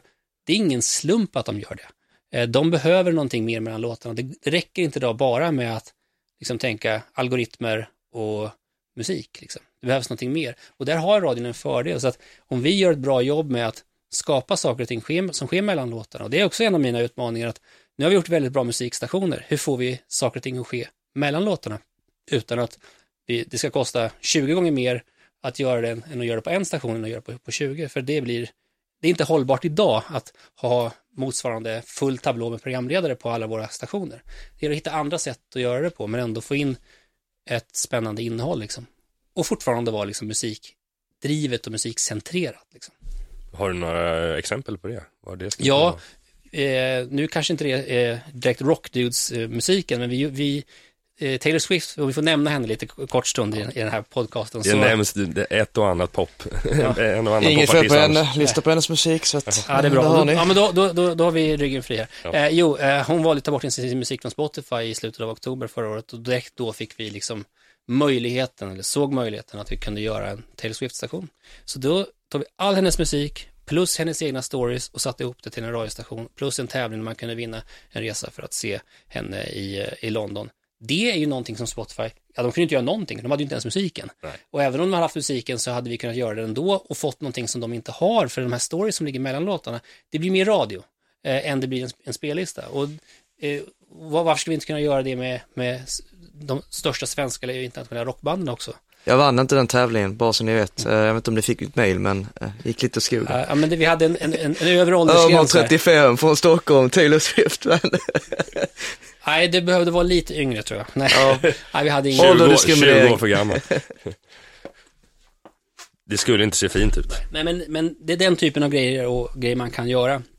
Att försöka få in saker och ting som spännande grejer som händer eh, mellan låtarna. Så det är mycket snack om curation och content. Det är mycket det, om, vi ska använda två engelska ord här, som är det som är fokuset framåt liksom för online-radio som jag håller på med just nu. Ja Mattias, du, jag är lite nyfiken på pre-bandit angående själva varumärket, var det härstammar från. Ehm, har du någon tanke eller idé hur det kom till? Ja, alltså det jag har hört och det som är det som är väl känt är väl att när Bandit fanns i under 94 till 96 under den här amerikanska kanadensiska eran så att säga när de var the rock home of Stockholm eh, så den som drev Bandit på den tiden var Tom, Tom McAlevey och han vad jag förstår blev av med en av sina armar i en motorcykelolycka så han var enarmad så att säga och därur den enarmade banditen Bandit och så tror jag att jag tror bandit, namnet liksom kom upp att vi ska kalla stationen för Bandit Rock ur det. Och sen har ju det bara följt med med Bandit liksom eh, ända fram till idag. Det var kul att höra andra namn som kanske var uppe i tapeten istället för Ah. bandet så. Alltså det, konsulternas tråkiga namn var ju så här, ja det finns ju en radiostation i Finland som vi har li, lite kontakt med som heter Radio Rock liksom. Eh, och visst hade väl det varit bra, men samtidigt så här, det är inte så mycket ett varumärke som att det bara berättar vad vi gör liksom. Hade, jag tror att vi behövde någonting som stack ut lite liksom, som om man har sagt så här, har du hört den där nya rockstationen, Radio Rock? Ja, vilken är det? Har du hört den här nya radiostationen Bandit Rock? Bandit? Liksom, det händer ju någonting mer i folks hjärna när du har det namnet. Nej men eh, klockrent varumärke och det sticker verkligen ut, eh, framförallt för oss som kanske inte lyssnar på rock och när man säger att, ja men jag lyssnar på bandet, då blir man lite nyfiken, vad är det? Så nej men det, det funkar, det gör det. Fram- Framförallt som du säger, va? Det, det finns ingen annan som heter någonting liknande. Och då blir det ju mer att det är enkelt att komma ihåg och eh, det sticker ut. Prata lite om eh, programledarna och framförallt tre stycken av dem. Bonnes Martin, Richie Puss och Sheriffen. Hur, hur har ni draftat de här? Eller hur man nu ska... Ja, alltså Bonus Martin tror jag berättade lite tidigare om att det var ju samma med att vi skulle starta stationen på nytt där och att eh, han var på ZTV, han som var en del av MTG på den tiden och eh, han var, körde ZTV nytt och fanns i huset så det var lite grann så här, men man sonderar ju terrängen i, i, den, i den nära sfären först och fick höra då att det fanns en skön rocksnubbe där, han var från Bollnäs, han hade sin sköna mm, eh, Bollnäs-dialekt och så att han kom upp eh, och vi gjorde intervju och han kändes helt rätt och så han, han var den första som fick sända och så körde han sitt morgonprogram som heter För tidigt på den tiden, som numera heter Rivstart. Och vi hade ganska kul där under de första åren. Ehm, jag blev ju lite grann av en av hans så att humorbollplank och även slagträ för humor för att så här, hitta grejer. Jag sa så här, om du tänker på, på den värsta chefen som du någonsin kan ha haft och så, så applicerar du på mig, eh, in, inget personligt, utan gör bara det och så tänker du så här, vad får du för associationer, vad kan du hitta på för kul grejer kring det? Och då kom läserchefens post och alla sådana här galna grejer som vi hade, att han hade en intercom in till mitt rum och så slog han på den och så hörde han massa saker och, och så. Och det var ju kul eh, som en humorinslag i radion, men det är lite mer jobbigt när man kom ut på events och träffade fans och lyssnare som trodde att det där var jag. Precis. Det var ju en humorkaraktär, chefen. Det var ju inte så mycket jag, Mattias, som var chefen. Eh, men ibland så var det kul att spela med på det där lite grann. Av alla brev han eh, gick in, framförallt när han gick in, den här berättelsen han gick in i ditt rum. Alltså, var det någonting som eh, ja, personer ute i vardagen kom ut och sa det, men har du verkligen de här Ja, grejerna? rummet? det hände ganska ofta kan jag säga. Har du, har du verkligen 20 lådor med ostkakor på rummet? Eh, Är du medlem i eh, hembygdsföreningen i Vitabergsparken och, och håller på och knypplar och alltså det, han hittade ju på så mycket galna grejer så det var helt sjukt eh, efter ett tag. Så det, det gick folk på, eller gick folk på, trodde på. Eh, och, så att jag fick väl lite senare, sista åren sen så tonade jag väl ner det och hade inte riktigt, vi hade inte så mycket chefen-grejer i radion och, och det var lite också skönt för att när man var ute på event kunde man vara sig själv. Eh, men det var kul i början att, eh, att få göra lite eh, humor, för humor tror jag liksom behövs även i en rockstation. Det är ganska vanligt att man tar med humorelementet. Vi är seriösa kring musiken, vi är passionerade kring musiken och så lägger vi på liksom lite humor på det. Då får man en jävligt bra spin på allting. Ja. Annars kan det bli lite väl tråkigt i längden om allting ska bara vara musiknörderi. Utan jag tycker den, den motsatsen mellan musiknörderi och humor eh, är jävligt stark alltså. Ja, och framförallt i de här morgonprogrammen, där slåss ni med mycket andra kanaler så att Mm. säga. Eh, Så där gäller det väl att hitta sin nisch. Du nämnde Richie Puss där, det var också en ganska skön story. Hur blev han en del av programledare? För nästan alla programledare på bandet har gått en utbildning som heter Radiomedia i Båstad, som dessvärre nu är nedlagd.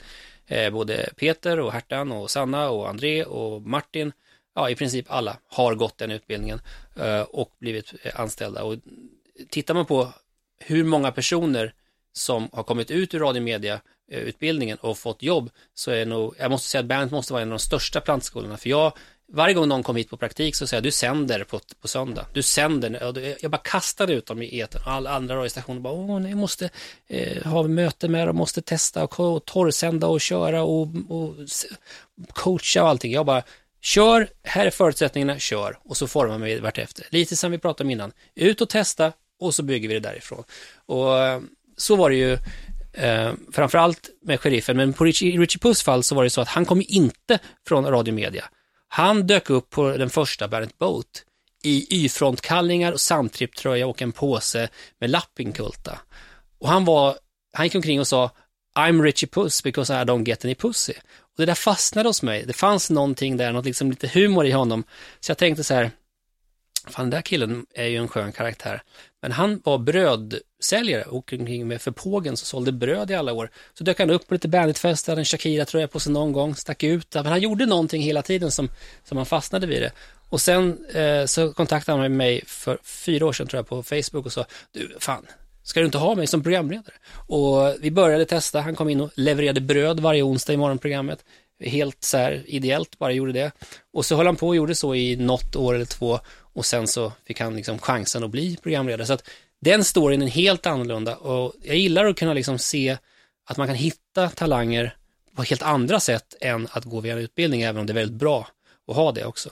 Så du anställde bröd, brödbudbäraren i slutändan? Ja, fast det var ju någonstans där att den där grejen som hade hänt på Bandit Boat 1 fanns ju där. Det var ju inte bara en brödsäljare som hörde av sig till mig eh, anonymt på Facebook, för jag, jag visste ju att jag hade träffat honom flera gånger och visste att det fanns någon, någonting där i, i hans talang som gjorde att han, han kunde bli en bra radioprogramledare. First impression last. Jonas, tänk om vi skulle anställa Bredband som en extra sidekick till mig. Det vore jättekul Ja, va? det, man vet ju aldrig vad som man skulle ta vägen. Det är alltid värt att chansa, eller chansa, chansa, men... Men Eh, i den, Ge folk en chans. i den tidiga Bandit-eran på 90-talet så också var det en lastbilschaffis som jag tror bara liksom de hade kontakt med som ringde in till radiostationen. Han blev också programledare och anställd. Så att man måste ibland kunna liksom se att de finns där, de där talangerna.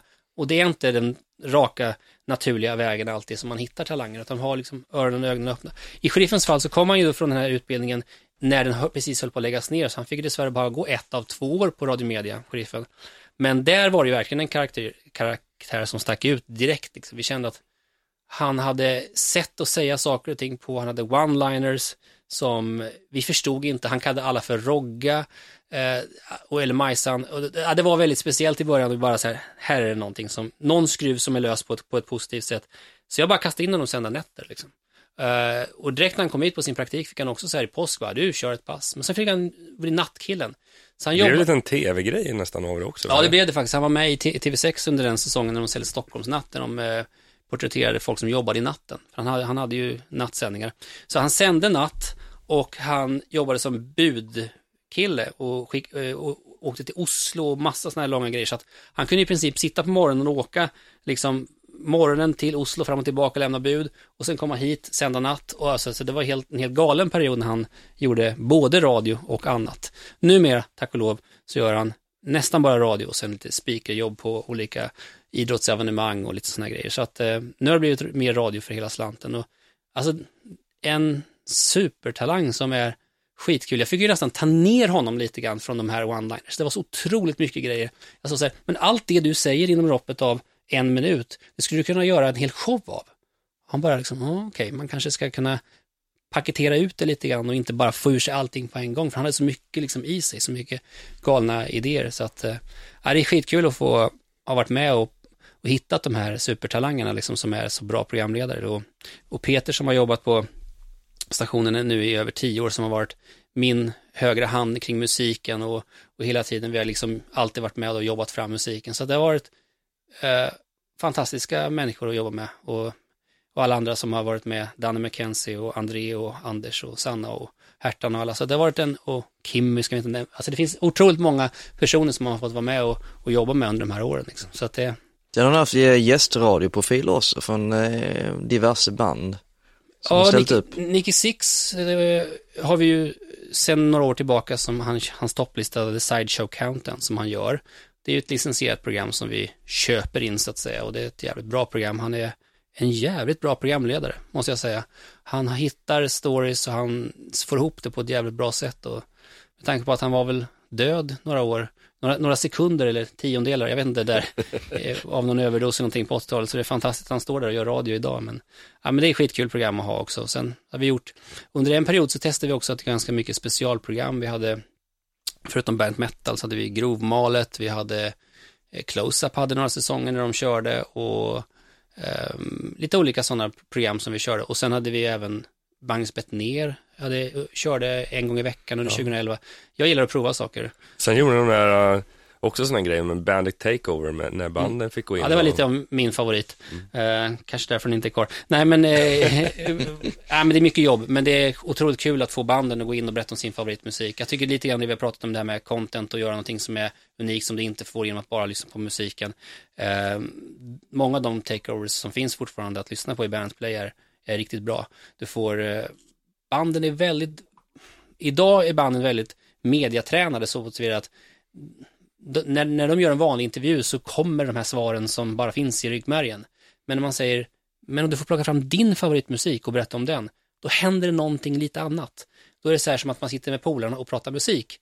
Och har man då en programledare som är väldigt duktig på att liksom få eh, artisten att slappna av och sitta ungefär som man sitter polare och pratar musik, då blir det någonting annat än den standardintervjun där man säger det man alltid säger. Man åker till varandra stad runt om i Europa och så säger man samma sak om den nya plattan.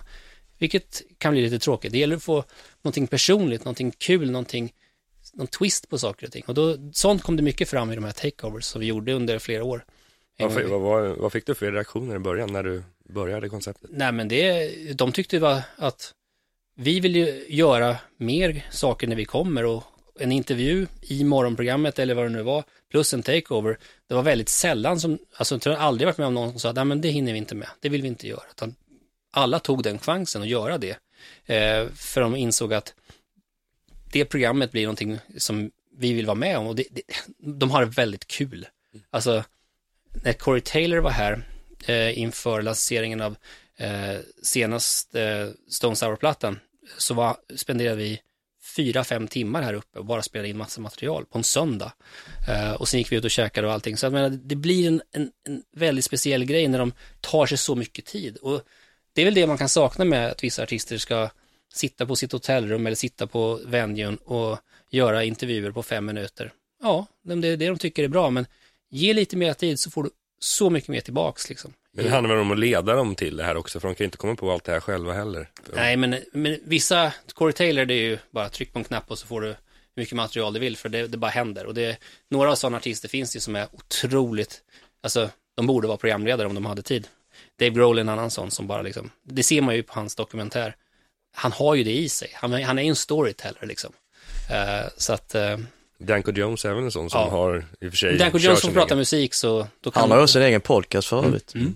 Mm. Som eh, går väldigt bra, eh, är högt i topplistan. Mm. Väldigt bra podcast faktiskt, så att, eh, och det, den lyssnar jag jättegärna på. Nu är det dags för Rockdudes 10s musiktopplista. I musiktopplistan presenterar vi 15 låtar uppdelat på en tredjedel var. Vår eminenta gäst Mattias Arvidsson inleder med sina fem låtar och därefter kommer Jonas och Ömer att presentera sina. Musiktopplistan kommer publiceras via vår Spotify-profil och hemsidan rockdudes.se. Yes, då har vi kommit fram till Rockdudes 10s musiktopplista och vi inleder som vanligt med vår gäst Mattias, fem låtar. Var, var börjar du någonstans? Jag vill börja med Mustasch. Det är väl ett band som jag tror att vi har haft otroligt mycket med att göra under de här åren, med de här nio åren på Bandit. Jag tror de har lirat på Bandit-fester, Bandit Rock Awards, eh, fyra eller tre Bandit eh, Boat och det är sådana band som man liksom någonstans alltid kommer tillbaka till. Det är kvalitet, det är bra låtar, de har hållit en hög nivå hela tiden.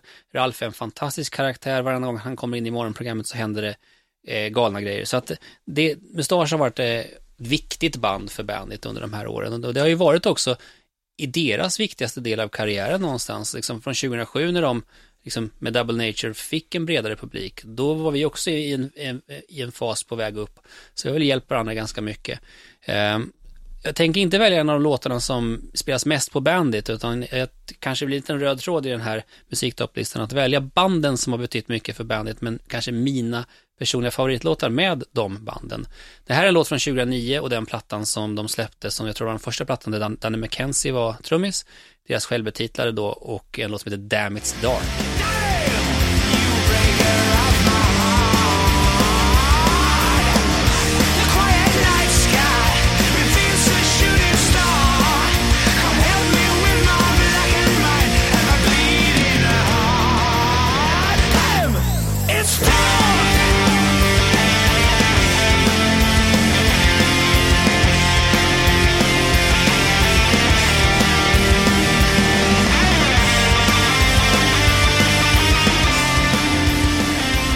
Yes, det där var alltså Mustasch och eh, Mattias favorit Damn It's Stark. Vad, vad, tar, vad händer sen då? Vad tar som nummer två?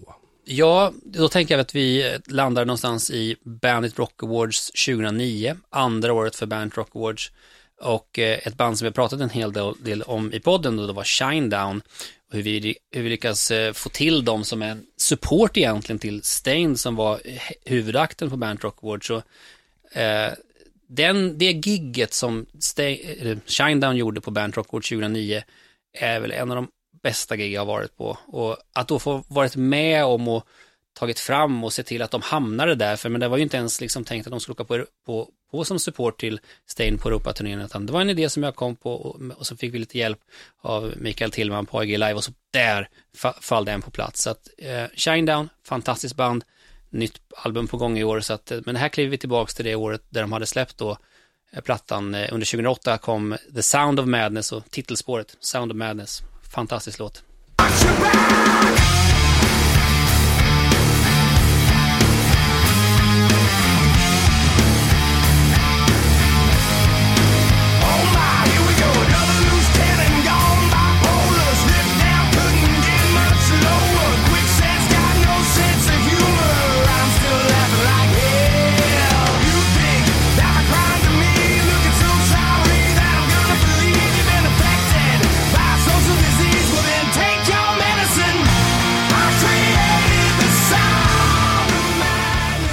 Ja, det där var Shine Down. Eh, det var fem år sedan, sex år sedan till och med kanske.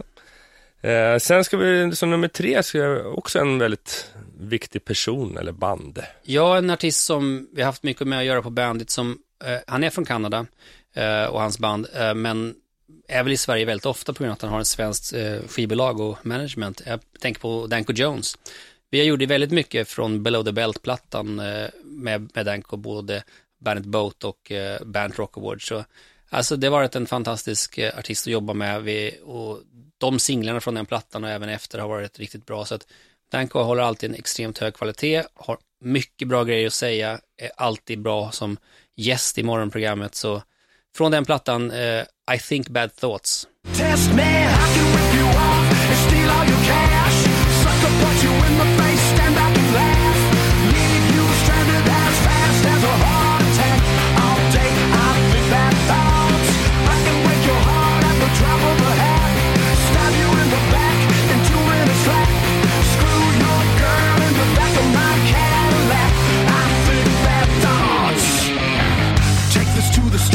finish it, flush it down the toilet like you're taking a piss.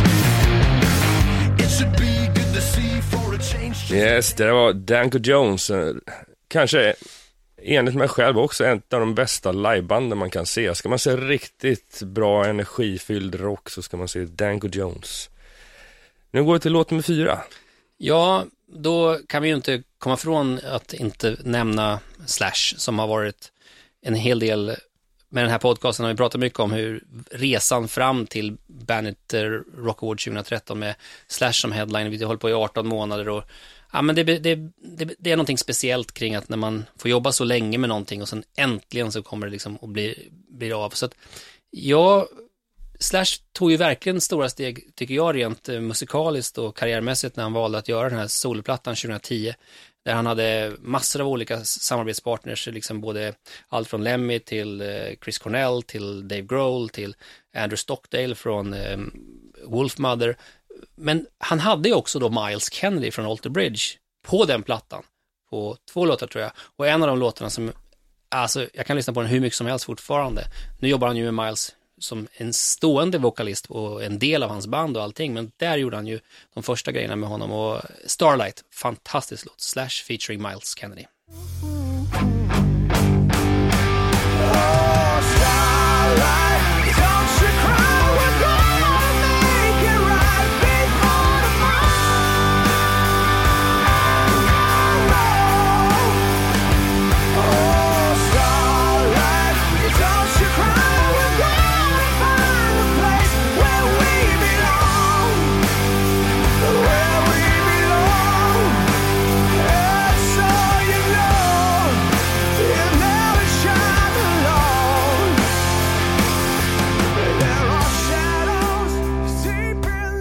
Yes, det här var den stora gitarrgiganten Slash med Miles Kennedy och låten Starlight. Nu är vi inne på sista låten. Ja, det var väl lite grann av det sista som jag, som jag känner var stora som jag gjorde med bandet var ju när vi tillsammans med Live Nation bokade Five Finger Death Punch som headline på Band Rock Award 2014. Så att det får bli liksom lite grann av en naturlig avslutning eh, för min del i den här podcasten. Och en av mina favoritlåtar från plattan American Capitalist. Eh, väldigt bra text. Den listar upp massa olika varumärken och de har på ett jävligt skönt sätt fått ihop det. Så det här är väl min favoritlåt med det här bandet, det är låten The Pride. Johnny Jack Facebook, MySpace, Gates, Smith and and Firewater, heavy hip-hop. What you fear most.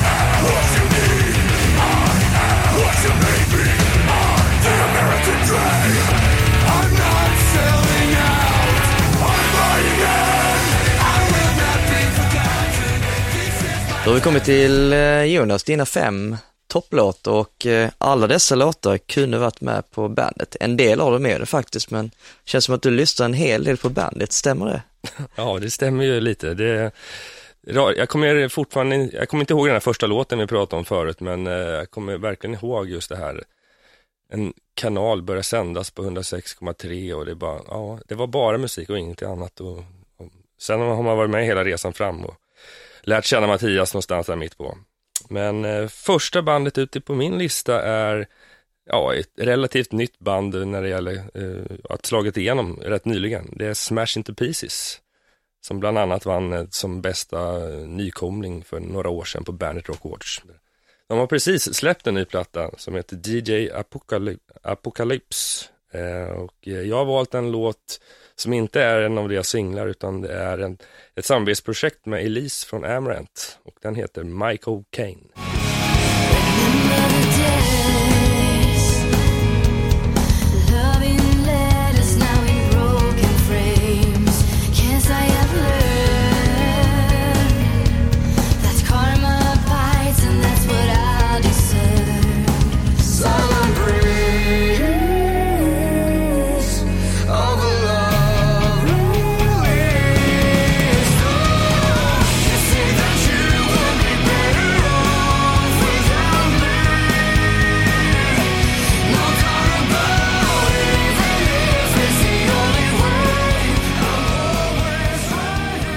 Då går vi vidare till nästa låt. Eh, du har tydligen en låt eh, med anknytning till Bandit och så jag har det av någon konstig anledning, för det är min artist. Vem är detta?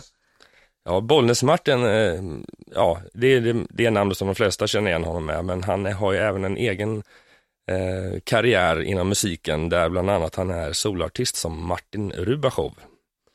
Och han är, aktuell med en ny singel som heter Hideout. Och eh, det är enligt mig kanske en av hans första potentiella hitsinglar. Det är en riktigt bra låt.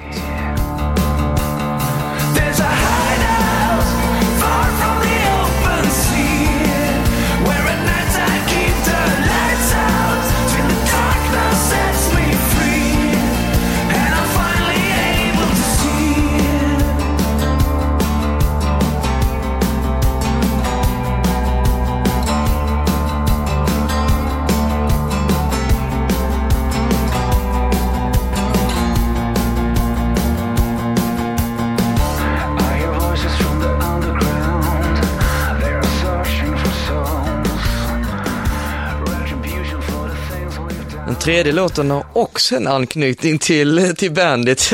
Känns eh, väldigt eh, planerat där, men eh, dock så bra.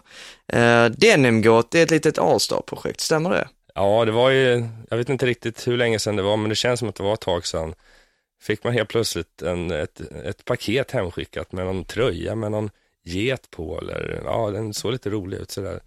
Sen började man kolla lite mer på sociala medier och förstå att ja, det här är liksom ett litet, ett projekt som utmynnar från Bandit och eh, programledare. Många av dem har ju varit med Bandit att göra, programledare. Sångarna är Richie Puss bland annat och sen så har ju Nicky Borg från Backyard Babies som var programledare på Bandit förut.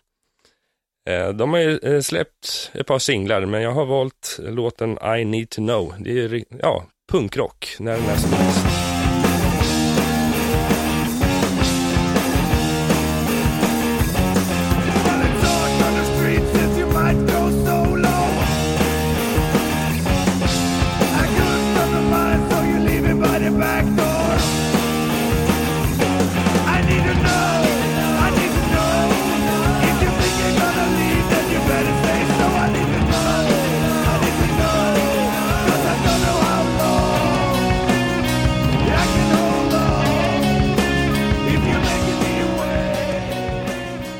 Vilken grym getlåt vi lyssnade precis, Jonas. Och eh, äntligen har du tagit med en kvinna på sång.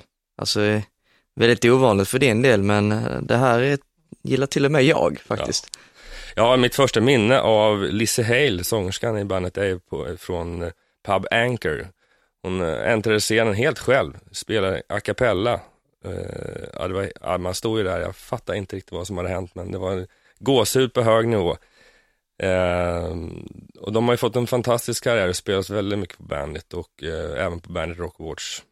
De har precis släppt en ny singel som heter Apocalyptic. Ja, sen de plattat tillbaka så har de gått lite åt mer kommersiella bit. Det är riktig radiorock. I wear my diamond heels when we go to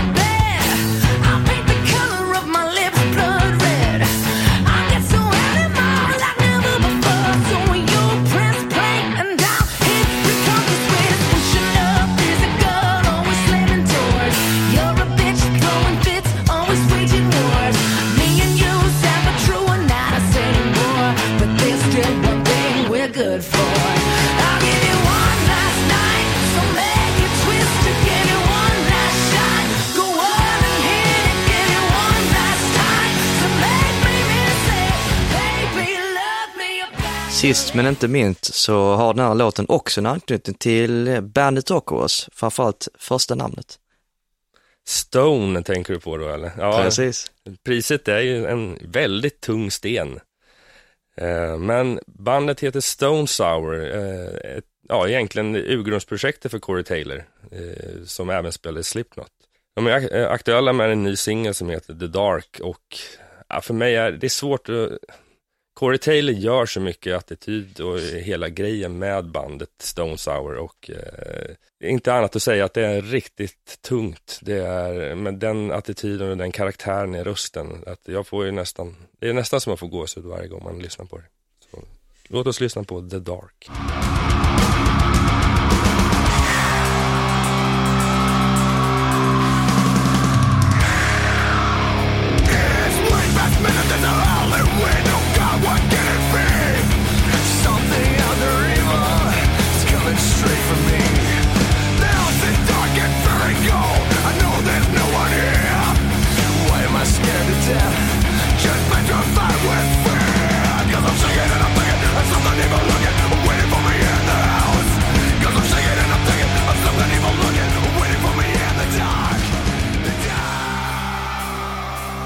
Yes, då har vi kommit till Ömers topp 5-lista. Vad börjar vi med? Eh, vi börjar i Norge faktiskt eh, och eh, det här bandet Keeper Kalesin upptäckte jag när de ställde upp i den norska Melodifestival deltävlingen 2010. Eh, väldigt extrem metal och jag har valt låten The Spiritual Relief från plattan Epistemology.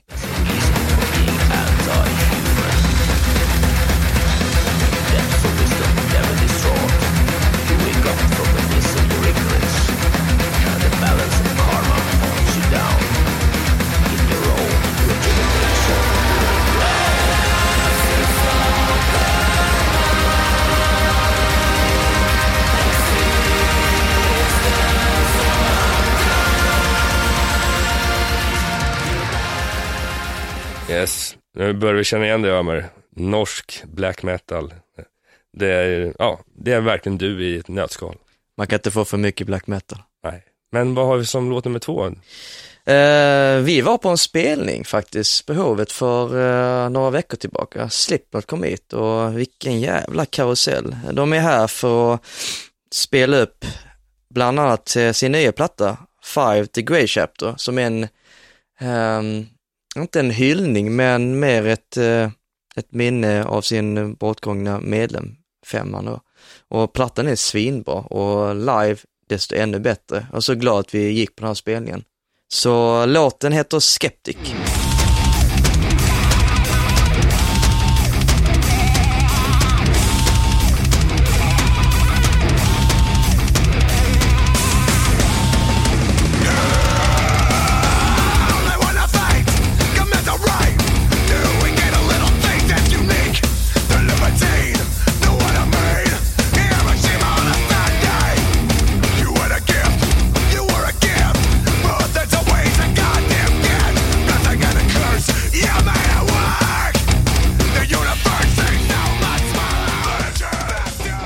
Slipknots spelning på Hovet, det var eh, hittills ett av de stora behållningarna i år konsertmässigt. Även att vi inte har kommit in mer än tre månader in i, i det nya året. Men eh, ja, låt nummer tre. Eh, det här är faktiskt en låt som Mattias eh, borde plugga på Bandit Metal-appen. Jag tror inte han känner till det, men det är ändå kul att jag kan upplysa med ny musik. Uh, Wheel of Maya, ett amerikanskt deathcore-band eh, format i Chicago, av alla ställen. Eh, de har släppt fyra plattor och eh, den här låten är från deras självbetitlade platta Phoenix.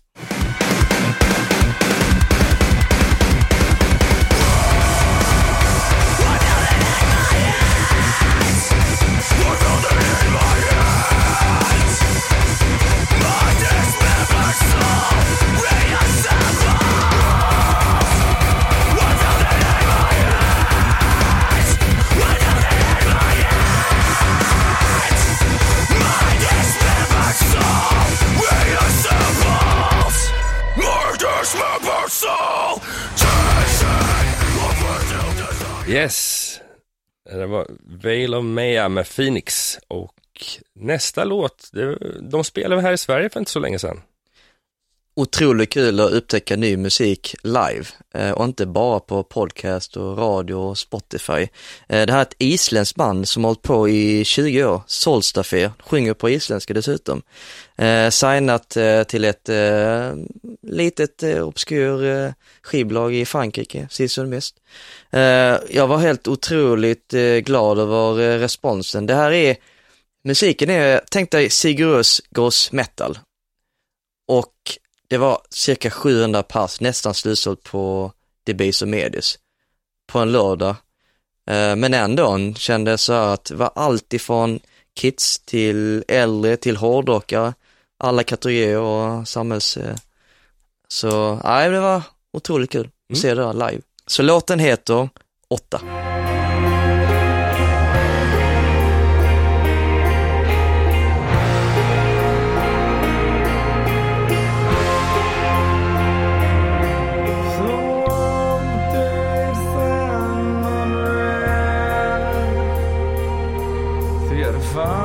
time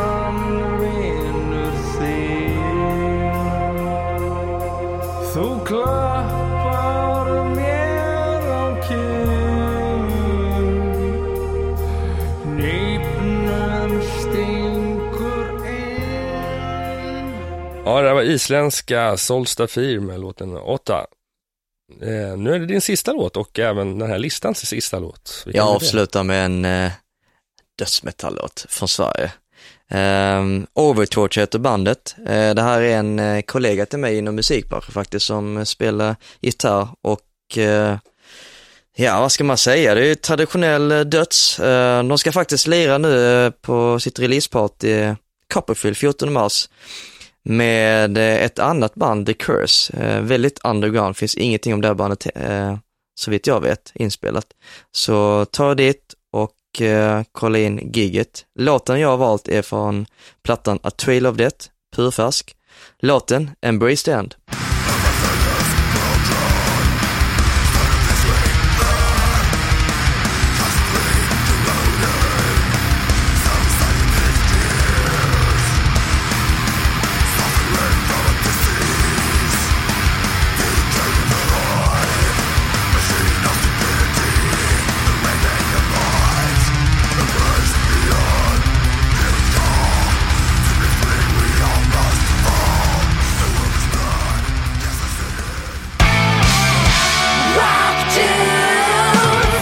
Ja, det där var musiktopplistan för Rock Dudes 10, tionde avsnittet och eh, idag har vi pratat radio och bandet i synnerhet med Mattias Arvidsson.